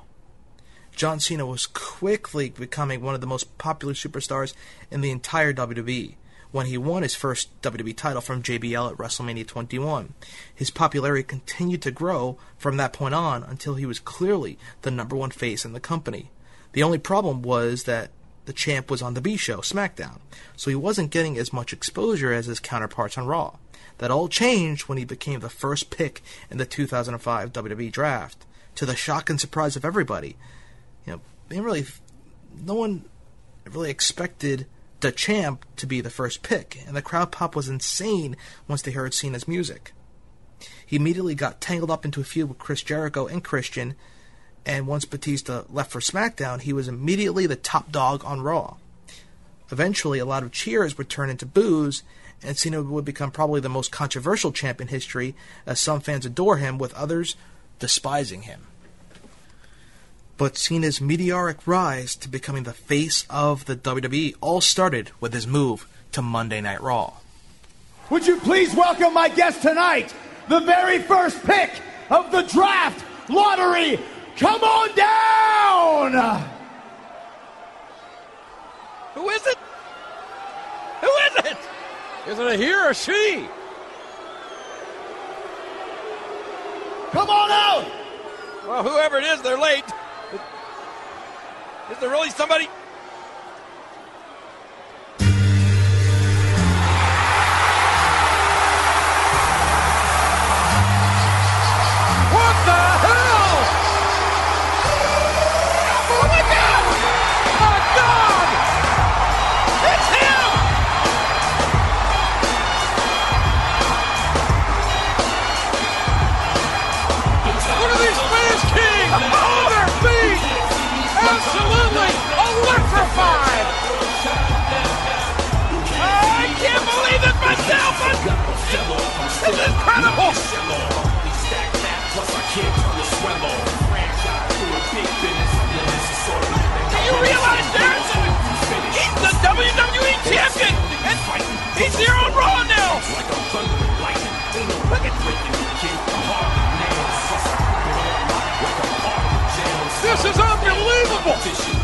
How did Bischoff manage this? The luck of the draw, King! The luck of the draw on the draft lottery! John Cena! I got the call. They say John Cena is officially Raw.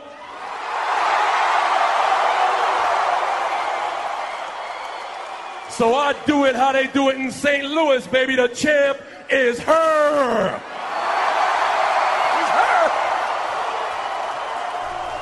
On July 11, 2005, the Hardy invasion takes place. The love triangle between Edge, Lita, and Matt Hardy was so tawdry and so over the top that it could have come right out of a Telemundo soap opera or a graphic love novel. This bubbling stew of betrayals, women, and broken dreams finally boiled over at the Continental Airlines Arena, which, of course, I was present for at the same time. This is where, during a grudge match between Kane and Edge, a maniacal Matt Hardy stormed the ring and made his first appearance since being fired months prior. Sweaty, wild eyed, and screaming, the sight of Hardy looking like an escaped mental patient had all of us reaching for our pepper spray. Now, the Raw wasn't too exciting, I think, at the time, if I remember back, but I remember this moment creating a buzz and the fans chanting loudly for Hardy, Hardy. Another moment that, maybe because I was there, was monumental for Raw. And what made this segment even better is that what felt real because the storyline was based on real life, and it seemed as, if Edge and Matt were taking very stiff shots at each other.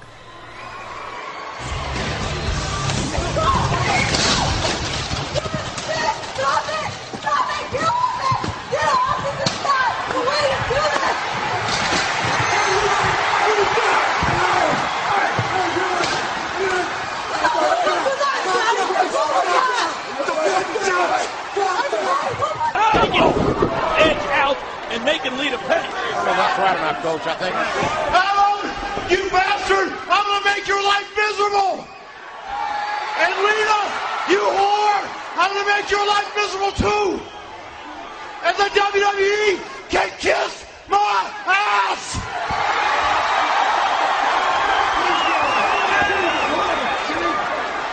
Come see me ring of honor!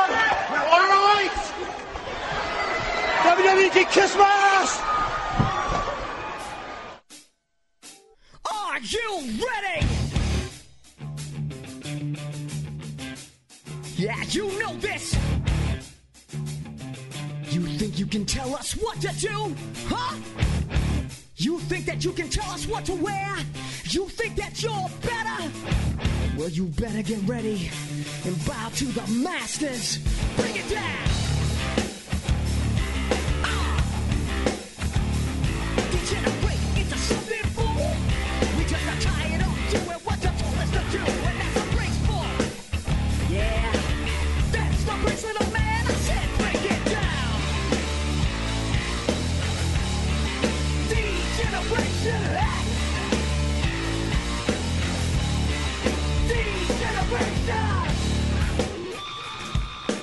DX Mark II took place on June 19th of 2006. For years, one question on every fan's mind was, will DX ever reunite? Their answer came this night in Rochester, New York, when the Titantron lit up with the chaotic images that comprised of DX's signature entrance video and a neon green light illuminated the entrance ramp. Clad in signature black tees and jeans and strutted out to a flurry of pyro, Triple H and Shawn Michaels took to the ring and celebrated the long overdue return of sports entertainment's most celebrated bad boys. The sophomore crew was back. And even if you tried to stop them, DX was back and in full force.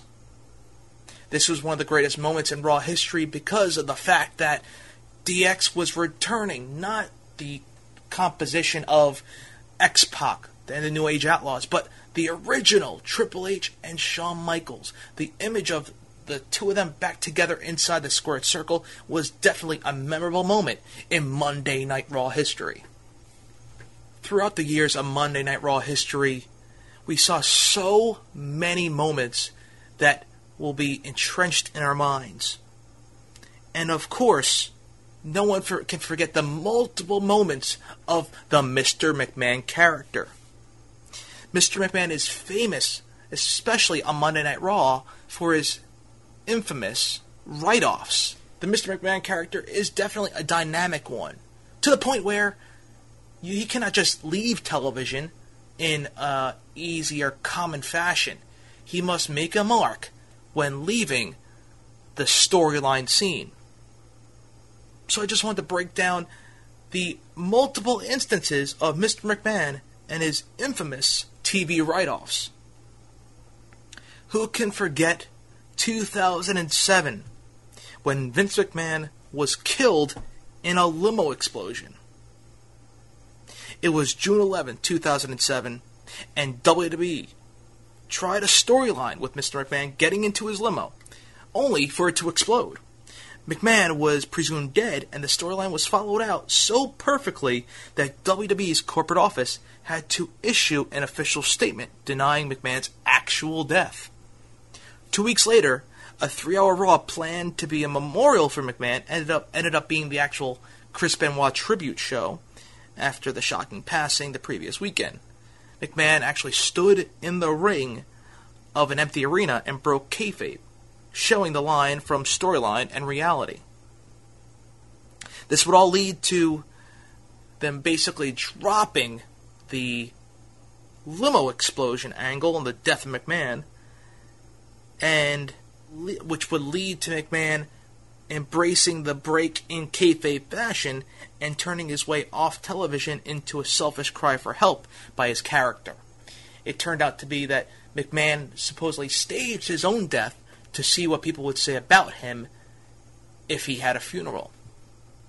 The self conscious, egotistical McMahon killing himself to see what others would say about him.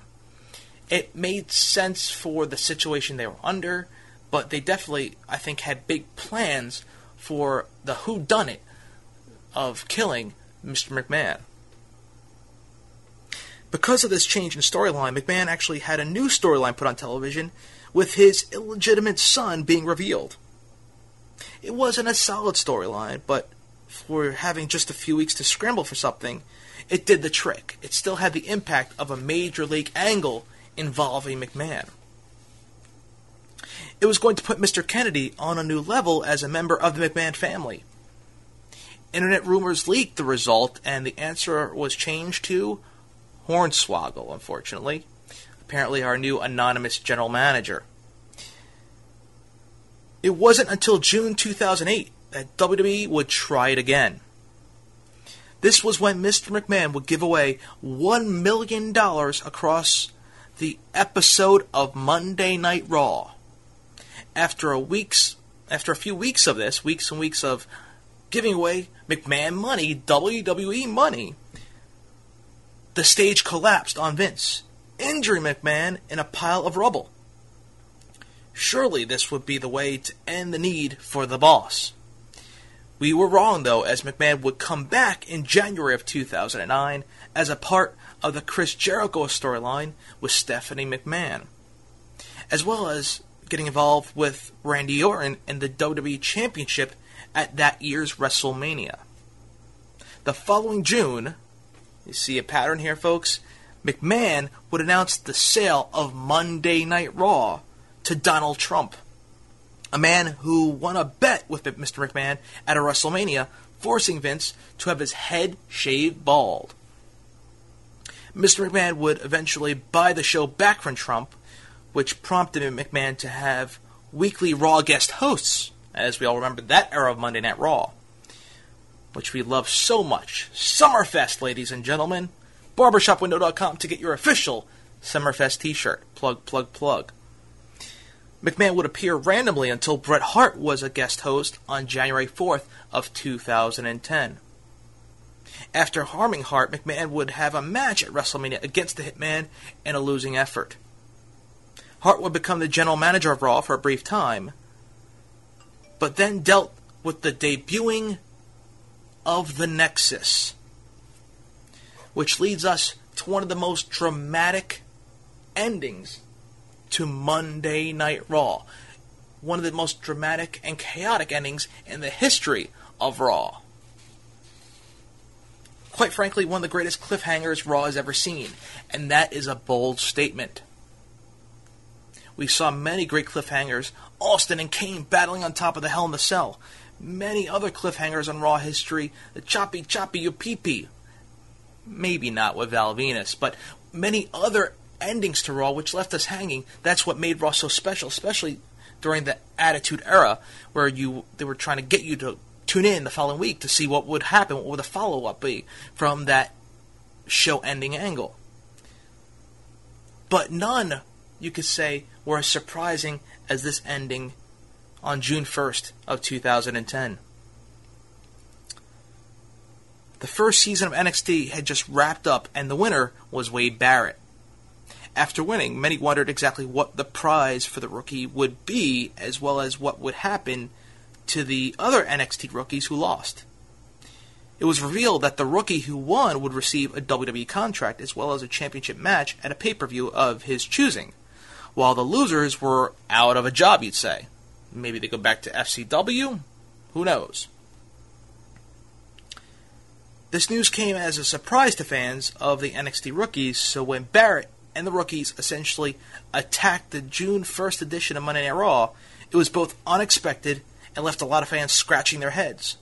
The rookies, who had seemed so innocent and inexperienced, were all of a sudden wreaking havoc on the WWE. They seemed dark and ominous, almost methodical in their attack. Where most takeovers usually end when the invaders take out the main event wrestlers, this one continued into a destruction of everyone and everything. They demolished the ring, the ringside area, the announcers, the timekeeper, even the various production members who happened to be at ringside. They even took down the ropes and mats. They destroyed everything. I remember watching this on TV, and I thought it was another hum ho ho hum. Is that how you say it? Another regular edition of Monday Night Raw.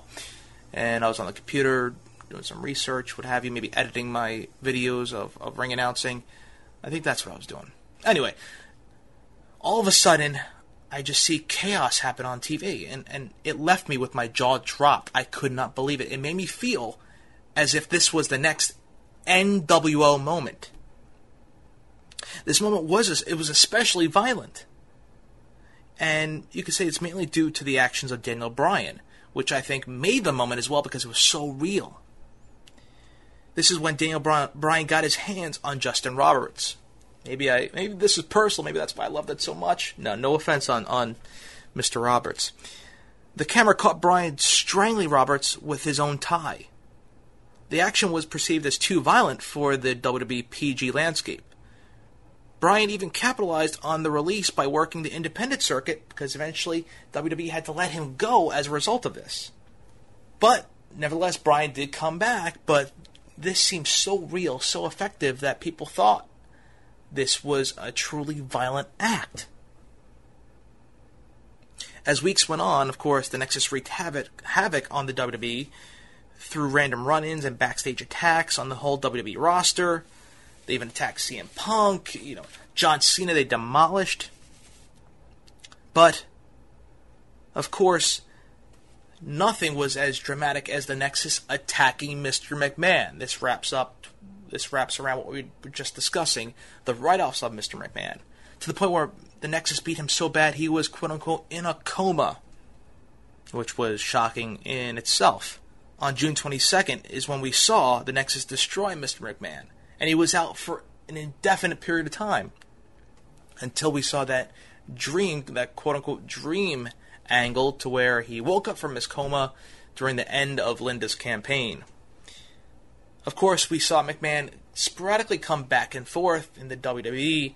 Of course, we saw him make his way back to the TV screen in response to the famous CM Punk shoot promo, which kind of led to another write off of the Mr. McMahon character, to where Triple H came out to relieve Mr. McMahon of his duties as CEO of WWE, in turn making Triple H his successor and the brand new COO. But we still see Mr. McMahon back on TV, but they don't really describe his role. He's just the boss. I guess you could say you can never take Mr. McMahon out of Monday Night Raw. For almost 20 years, Monday Night Raw has been the staple on broadcast television. 1,000 episodes and counting for the one of the greatest professional wrestling shows of all time. Regardless of the quality at times, no one can deny the success that the WWE, the WWF, and Monday Night Raw has had. So, as we wrap things up, I want to look back at some of the most emotional moments in Monday Night Raw history. We saw many farewell speeches, many retirements on Raw, some which would result in them coming back, some to where we never see them again, some that we're still waiting to return. But here are a few moments that will be embedded in our minds as one of the mo- most emotional moments in Raw history. Who can forget? Raw is Owen. I know a lot of you must have been wondering from the last episode of Beyond the Bell where we discussed the greatest moments from 93 to 99. We missed a certain show that was one of the most memorable. That was because I saved it for the end of this series to discuss the importance of this episode. Raw is Owen. In 1999. We saw the night prior to this show where Owen Hart passed away in a WWE stunt that went wrong. After all this time, it's still Raw that fans and spectators remember because it was a first. The WWE had never stopped their ongoing storylines for a wrestler. Never. The show would become the highest viewed Raw in history with a 7.2 rating. To witness these enormous wrestlers, who are made to look unstoppable, weep and cry openly, show the important, the actual importance of this Raw. It wasn't about storylines on this night. It was a chance for the WWE to pay their respect to Owen and his family for all he gave to the professional wrestling business. This one's for you.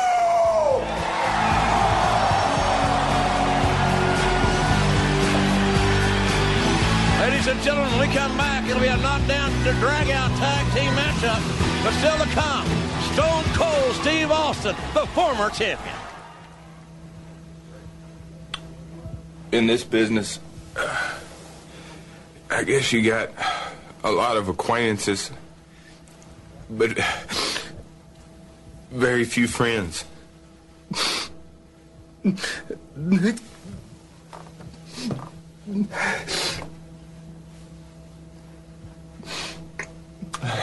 And Owen, he was one of those friends. and and uh, there's a lot of funny stories. His personality, the things he used to do, and I've told my wife a bunch of times over the last couple of months that I've been with Owen on the road. I see Owen more than I see her, my little girl, and he said the same thing. And now that he's not here, it's it's you look at it almost selfishly that I don't have my buddy my friend with me anymore. I don't know. Owen's in a better place, laughing and cutting up.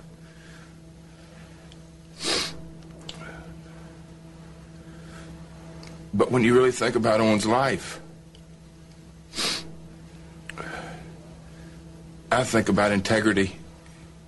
Because in this business, it's cold, it's callous, it's selfish, it's self serving, it's unrealistic, it's a fantasy world. But Owen was real.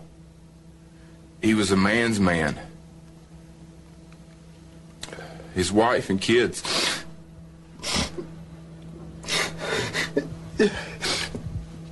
Three of the luckiest people in the world.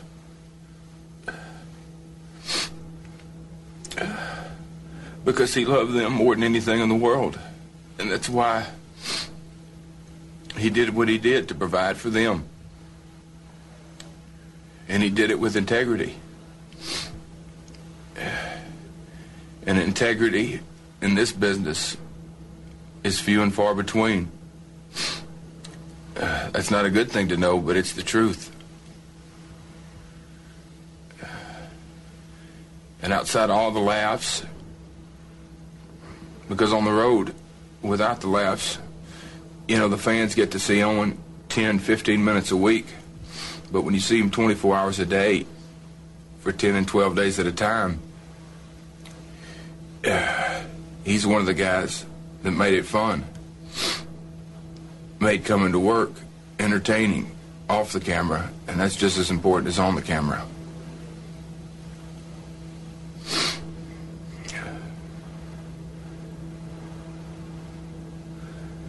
Owen.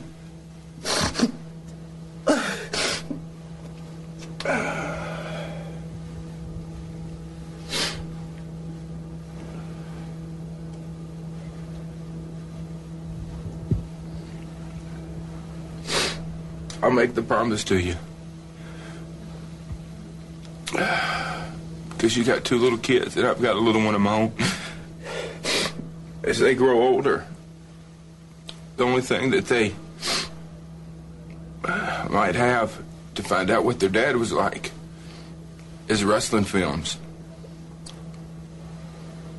But I made a promise to myself as the years go by, I'm gonna do my best to let their to let Oje and Athena really know what a great man you, you were, Owen. That's it. I can't. I don't know. Owen Hart. Uh, where do I start? Uh, Owen was uh, the leader of a little merry band of Canadians we call the Canadian Mafia. And uh, to me, Owen um, was was a, a, type of guru to me. He uh, helped me on the road when it came to uh, traveling or or a match. But the thing I remember most about Owen Hart is his ability to make me and anyone else laugh. And when I think of Owen, um, I smile. Today it's a little bit tough, um, but I, I, think of some of the things Owen did, and I had the pleasure to uh, wrestle Owen in his last match in Chicago, along with Christian, against uh, him and Jeff Jarrett, and uh, I knew Owen was in a, a, good mood that night because he came out with his blue and white boots and his uh, black and silver and red outfit. His hair was all messed up he had a goofy look on his face, and he was wearing his time for a change T-shirt. And uh, he got on the corner and he started hitting poses and uh, flexing. And uh, we got into the match, and um, I had him in an armbar. He kipped up, and uh, he wound up and he gave me a big judo chop with a hi-ya, and shot me down. And uh, we had a good time that night. Um, that was Owen's last match.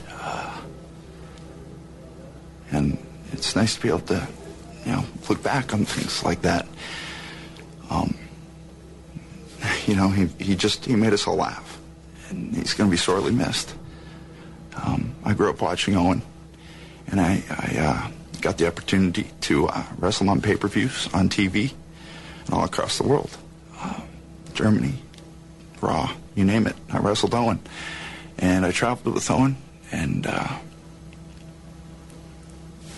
to his family, Godspeed. Um, we're going to miss you. We saw Brian Pillman's widow speak about her husband's death. Brian Pillman had died only days prior, and there wasn't a reason as to how this could happen. It's not often that a wrestler dies when under contract to WWE, to WWE, especially during that time of the late 90s. Now we see more deaths become more prevalent. I hate to say it, but at the time it wasn't as prominent.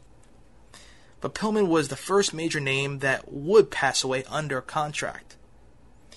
WWE owner Vince McMahon conducted an interview with Pillman's wife, turned widow, to address the death via satellite. The interview did show a widow still in grieving and left many wondering if it needed to be aired on TV. In the end, the interview is one of the saddest moments to ever occur on Monday Night Raw. Joining us now, ladies and gentlemen, uh, in suburban Cincinnati, uh, the wife of Brian Pillman, Melanie Pillman. Melanie, thank you so much. I'm sure you're distraught, shocked, dismayed over this this news, and we thank you very much for for joining us tonight. I wonder, uh, there's a great deal of speculation, obviously, uh, when a 35-year-old man who is in competitive condition passes away, can you please tell us to end whatever speculation there may be? Can you, what can you tell us about what you have been told uh, as far as Brian's death is concerned? Um, well, um, apparently there was a, uh, problem with his heart, and uh, apparently his heart was put under a lot of stress for some reason, and um, I can't really, uh, you know, tell you for sure what that reason was, but it was apparent heart attack in his sleep. And uh, um, until the tests all are back, uh, it, it's kind of inconclusive right now. But um, um, apparently, um, his his heart was under a lot of stress. It was there was um, some speculation last night when we spoke. Uh, mm-hmm. Brian, because of his injuries, has had to take a great deal of prescribed medicine there was some speculation that he may have taken too much. If, in fact, that is proven to be the case, which it is yet to be, is there anything that you would want to say to aspiring athletes who do get hurt and have to resort to prescribed medication, painkillers? Well, Vince, I, you know, I can't comment on whether that, you know, I know that my husband, well, not only was he an athlete, but he was involved in a car accident too, and he had extensive injuries from that. And, Yes. Um, and uh, and then when, after the accident, it was a lot harder for him. But um, I think all athletes, to a degree, um, experience the, a reliance on pain medicine. And um, you know, I knew it was just a matter of time before um, it happened to someone. And um, fortunately, it it was my husband. And um, I just want everyone to know that um, I hate it the wake up call to some, some of you because um, it could be your husband next, or it could be you, and you know you don't want to leave behind a bunch of orphans like my husband did. Melanie, how uh, how are the children taking Um, this news, and, and do they understand? Well, um, a four-year-old doesn't understand it. That's little Brian. Um, he, doesn't understand why Daddy's not coming home. But um, Brittany understands because uh, she's my adopted child, and she's she's the um, biological child of my husband and another woman, and that woman killed herself two years ago. So Brittany's uh, lost her mom and, and her dad, biological, and uh, you know she just screamed for about 15 minutes, and um, I don't know, Vince. It's hard. Have you This had is really hard. But I'm you- doing. have you had any opportunity to think about what you now, as a single parent, will do to support your five children? Vince, I don't even uh, really know what day it is, you know. So uh, I don't um, know what I'm going to do. Um, but I know that the outpouring of support that I've gotten from the fans and from the company um, is helping me go on. I mean, just everyone's calling and everyone's the fans and on the internet and um, people are just supporting me all around. And and uh, but um, as far as what I'll do after this is over, I don't know. I don't even know, Vince. I don't know. Is um, how, how would you like for Brian to be remembered by WWF fans and fans all over the world? Vince, I would like Brian to be remembered as just one of the most compassionate and loving men ever, and uh, the greatest father in the world, the best father in the world. And um, he also loved his business, Vince, and um, I guess you could say he lived for this business, and he died for this business. And I hope no one else has to die. Melanie, we thank you very much for joining us tonight, and thanks. on behalf of the WWF and its fans and its superstars, you have our heartfelt condolences. Thank you again. Thank you, Vince. And now, ladies and gentlemen, we have a video tribute we would like to present. Brian Pillman was a very special person. Tribute to the troops. There is not one tribute to the troops that you could say stands out, as everyone was as equally as important as the last. Maybe the first you could say because it was the inaugural show dedicated to our troops. For the WWE to go overseas to Afghanistan and Iraq in the middle of a war and put a show on for the troops was truly classy. When we're at home enjoying the holiday, the troops are out there protecting our freedom. The WWE could have simply thanked them, but chose to show their gratitude with what they do best entertain. As great of an act as this is by the WWE, hopefully they won't have to return for many years to come, as this will hopefully wrap up for our troops. And I know over the past couple years they've decided to be on home bases in the United States rather than traveling to Afghanistan and Iraq, but still they are entertaining the troops that are protecting our country. The Eddie Guerrero tribute show. Who could forget that night? It was a sad weekend as Raw approached with the news that Eddie Guerrero had died. The show opened with the entire roster standing as one next to a lowrider car in remembrance of Eddie. They were honoring their fallen friend who had overcome his demons to win the WWE Championship just two years prior. The sadness continued for weeks, and the WWE tried to get back to business. Even in death, Eddie was truly a star. And it, to this day, I guarantee he is thought about in that locker room on a daily basis. I guess we can say we could we could live through Vickie in the spirit of Eddie Guerrero. Eddie was an amazing guy. From a professional standpoint, I will always remember Eddie as being um, one of the best. Technically in the ring was incredible, um, but could do anything. I mean, Eddie could make you laugh one minute, could make you cry the next, could make you mad at him, could make you just run through any emotion he wanted to with the with the twinkle in his eye or a smirk on his face or uh, you know just the little things. He was just a phenomenal talent in every way. Personally um, Eddie to me will always be remembered as um, an inspiration. I don't know if everybody knows it, but it's pretty common knowledge that Eddie had a, a lot of demons in his life, and he had a lot of issues and, and a lot of uh, a lot of searching. I think in his life, um, he overcame all that uh, to be what he was or what he is. Um, he overcame that. Uh, overcame his demons. He overcame the problems he had in his personal life. Um, he's got two beautiful girls, beautiful wife, and um, you know, Eddie had succeeded in life where so many others would have failed.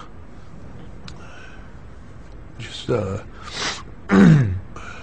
want Eddie's wife and kids to know how much they meant to him. It's all he ever talked about. I know that uh, somewhere Eddie's going to be looking down on this night, proud that all the guys went out there and put on a show for him. It's what he would have wanted. Eddie was a performer, and Eddie was one of the most talented guys I know. And it's what he would have wanted. He would have wanted the show that has been in his family his entire life to go on. You know, and Eddie's up there somewhere, he's lying to somebody, he's cheating somebody, and, he, and he's stolen all of our hearts. I miss you, man. The Nature Boy Ric Flair's farewell speech. There are a select few wrestlers who have had the prestige that Ric Flair carries with him. He is, for many, the greatest of all time. After wrestling nearly every big name in the wrestling business all over the planet, all over, his farewell was filled with the return of legends from his past and the current roster, all coming to pay their respect for what he gave to the business. That song "Leave the Memories Alone" was so classic. Seeing the return of the Horsemen, I was, I was able, I had the opportunity to be there live in person that whole weekend. The in Orlando, the from the induction to Ric Flair into the Hall of Fame, to him facing Shawn Michaels with the career-ending match, and then to the celebration the next night on Raw for his career. What an emotional night! I remember still thinking about it, crying on the airplane back. What a mark am I, huh?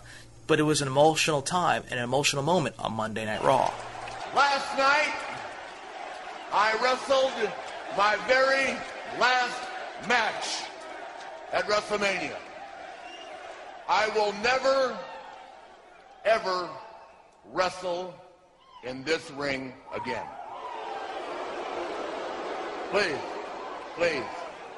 I, I, I'm not sad about not wrestling. You shouldn't be sad about the fact that you're not going to see me out here. You should rejoice in the fact that I have had the greatest wrestling career in the history of pro wrestling.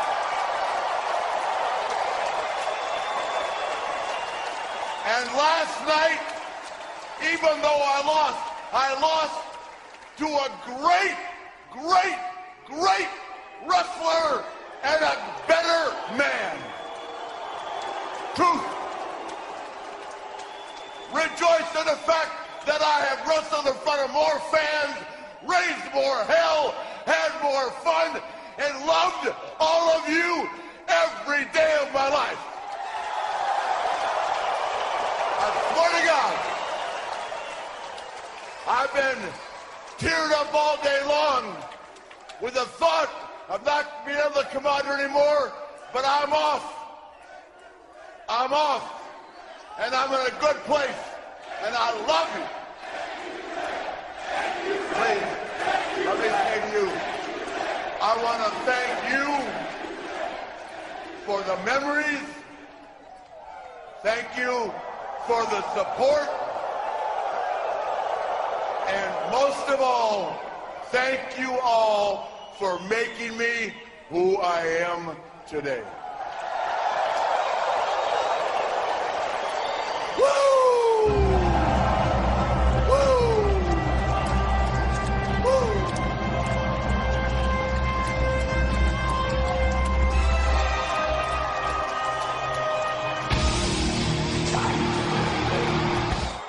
You think these people here in Orlando are the only ones that want to say thank you,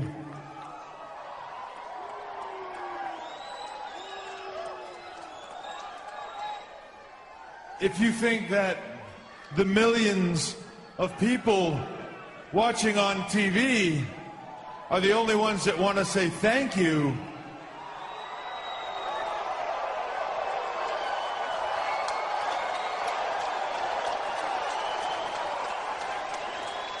well, then, my friend,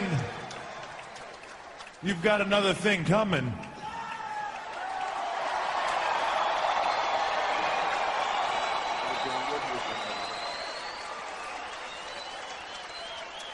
Because I just, I had to come out here and I had to tell you something from the bottom of my heart. I love you, man.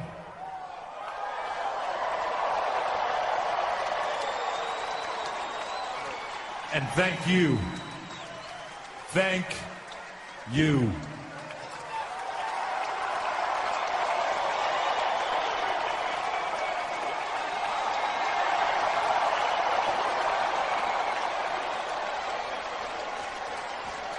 Now, that takes care of me, but there are a few other people that that wanted to say thank you too, and this one group of guys I, I started talking to earlier today, and it's the craziest thing because ever since I talked to them, my hand's been cramping up like this.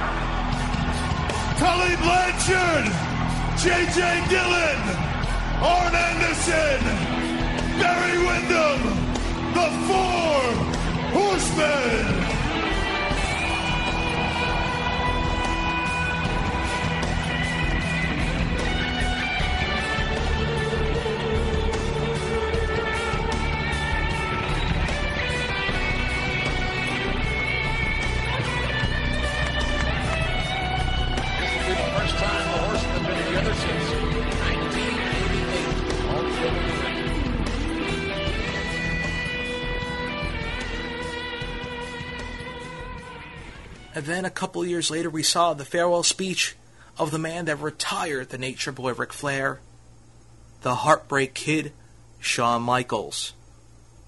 He lost the night before at WrestleMania 26 and, per the stipulation of the match, had to retire. Michaels said he re- didn't really know what he was going to say, but thanked several key people along the way. He thanked his best friend Triple H for never leaving his side when times were tough, which Michaels admitted he had plenty of.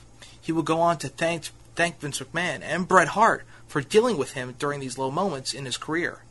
Michaels will be remembered as one of the greatest wrestlers of the WWE in its entire history, despite his earlier earlier years, you could say, when he was disliked by the roster. You know, when I was 19 years old, I started doing this stuff. And uh, at 23, I started coming in to each and every one of your homes every week. And the idea of now being 44 and I don't know, not uh, not coming into your homes on that TV set every week is going to be is going to be a little tough to get used to. Um, I got to thank Hunter for being my friend when absolutely nobody else in the world wanted to touch me. Um, there are a lot of people that didn't like me many, many years ago. Um, I was not an easy person to be around. And, and Hunter, buddy, you never once left my side. And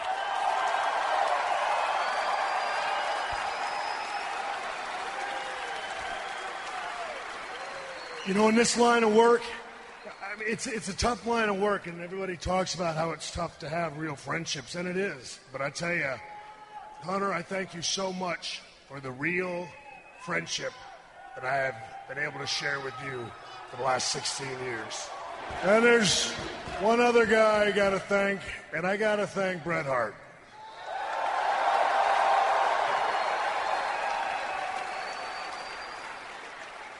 I cannot tell you how much back in the 90s I drove that poor guy crazy. And everything he's ever said about me, you know, he had every right to say it. And I want to thank him for forgiving me, for understanding, accepting, and believing that I knew that I made the mistakes. I was changed, and I would forever honor his friendship if he'd ever take the chance and give it back to me. And I thank him for giving me that opportunity. I thank you all so much for giving me the honor and the privilege to come out here and let me show off in front of you every night of my life. This is how we started, and this is how we're going to end. Ladies and gentlemen, the Heartbreak Kid, Shawn Michaels, has left the building.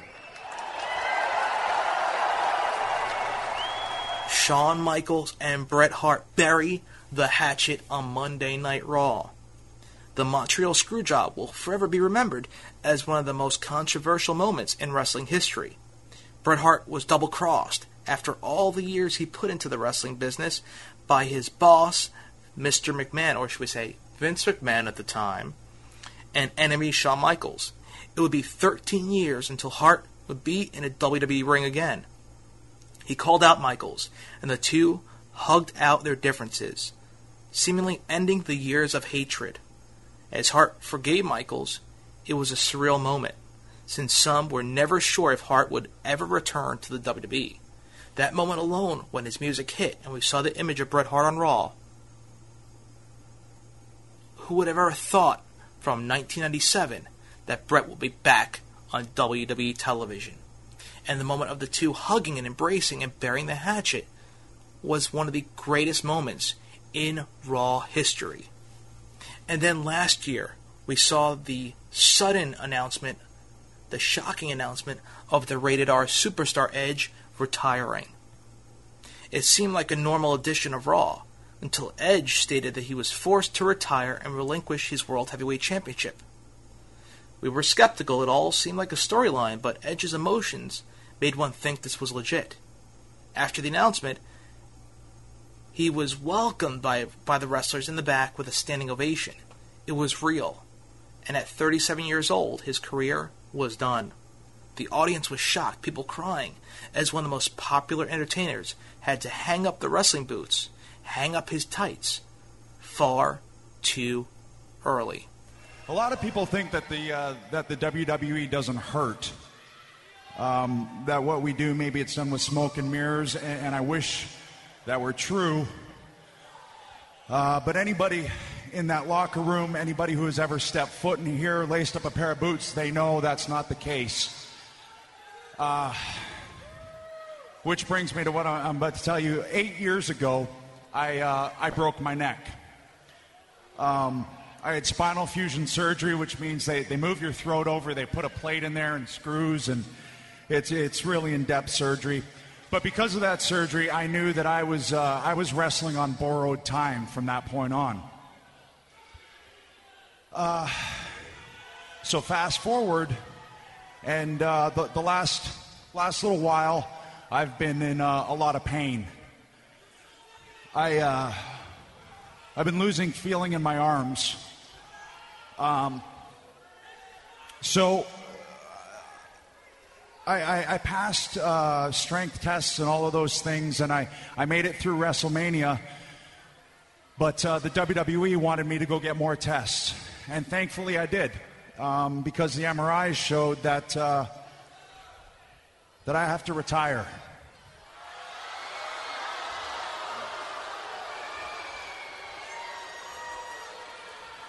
I tr- I mean, trust me, it's not my choice. The, the doctors have told me that, that I got no choice. Uh, and thankfully, they found out because I'm not going to end up in a wheelchair now. Uh,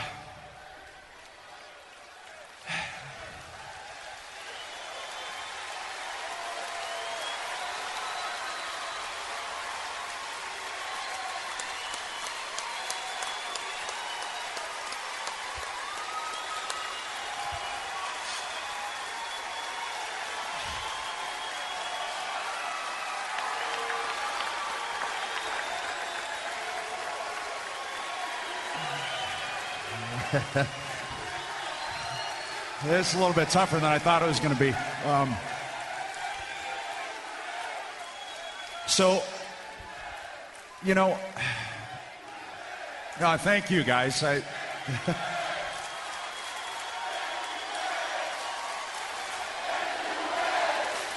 show respect for this young man. Deservedly so.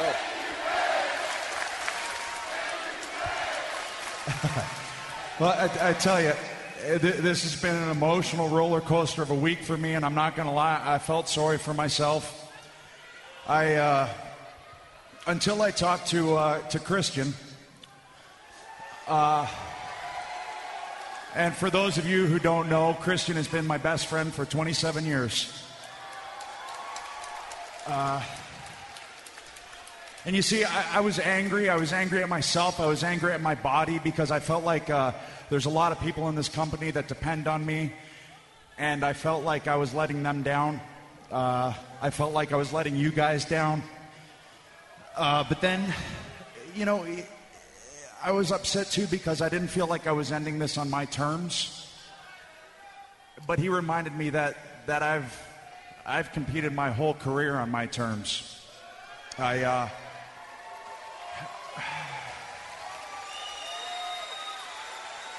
you know, I'm still like all of you. I am a huge fan of the. WWE.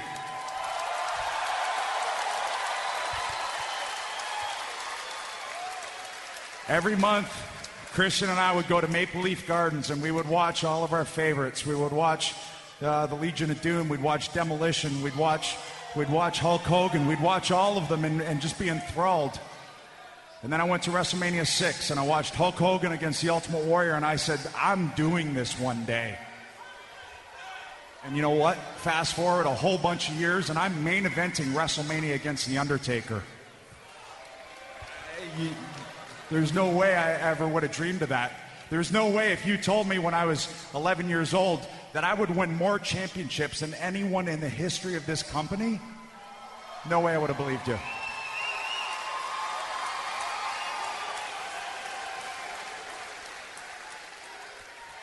And if you had told me that my last match would be at WrestleMania in one of the main events defending the World Heavyweight Championship and that I'd be retiring as the World Heavyweight Champion, man, I couldn't dream of a better way to go out. I really couldn't.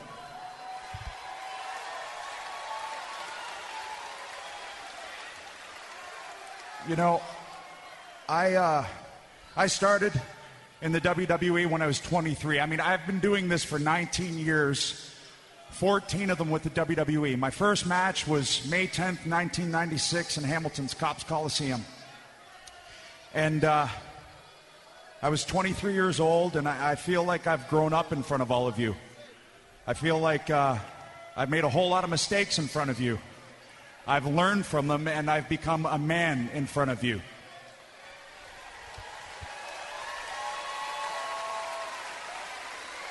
I've gone from being the, the silent guy running around the streets of New York with a trench coat that was way too small for him to uh, a pseudo vampire in the brood.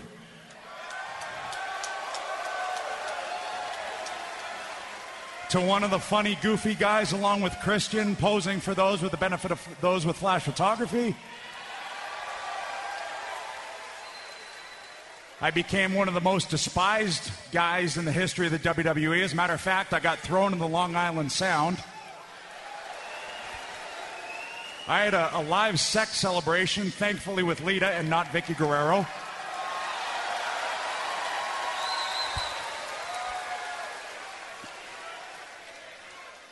And I would hope that through it all, I've earned the respect of everyone in that locker room and I hope that I've earned all of your respect.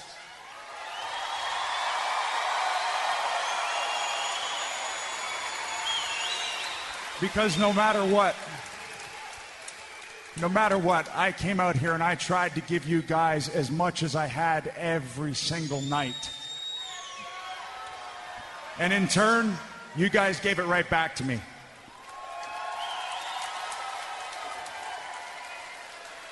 So, I'm going to miss all of this. All of it. I'm going to miss that reaction when I hear my music and I come out on the ramp. It's like a shot of adrenaline straight to the heart from you guys, and, and it's amazing. I, I can't describe it. But that being said, I don't have to wear tights tomorrow, and I am going to go eat a whole lot of ice cream tonight.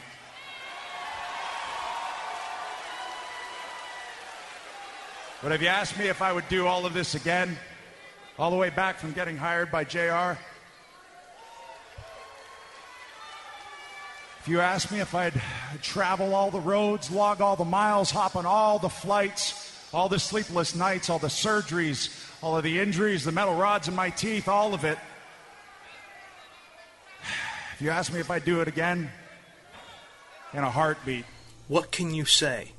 1,000 episodes of Monday Night Raw.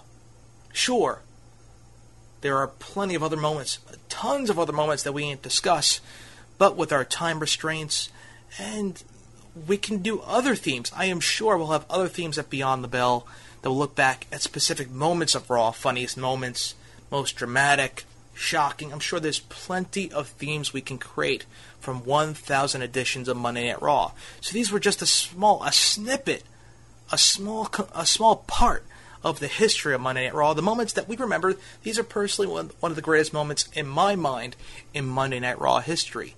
This two-part series showed us the funniest, the funnier side of Raw, the mo- the dramatic side, the shocking, surprising side. It what this is what makes Raw one of the greatest shows, not just professional wrestling shows of all time. Yes, there have been some poor shows, but no one can deny that it takes a lot of clout and a lot of stability in an organization to keep a show on for as long as Raw has been. Yes, you could say wrestling's different than a sitcom or a certain television show or genre, but Raw, you cannot deny, will stand, will hold its place in television history. 1,000 episodes. And they're on their way for another another thousand with the WWE Network coming about, what who knows what the future will hold for Monday Night Raw? It could be on the WWE Network. Who Monday Night Raw is a staple in professional wrestling. Raw, wrestling go together hand in hand. If you're a big time, if you're a wrestler on the independent scene and you want to be a part of the big time, you must make it to Raw. That's what everybody knows. TNA Impact Wrestling is a great organization, 10 years old. But Raw is going on 20 years old. 1,000 episodes. I was there at the World, aka WWE, WWF New York, for the 15th anniversary of Monday Night Raw. When Eric Bischoff was there, they gave away those awards, the Ruckus Awards, I think they called them. Another moment in Raw history. And I thought, wow, 15 years on Monday Night Raw. What, what a moment. What an accomplishment. And I think now we're looking 20 years, 1,000 episodes in. Raw is wrestling. Promotional consideration paid for by the following.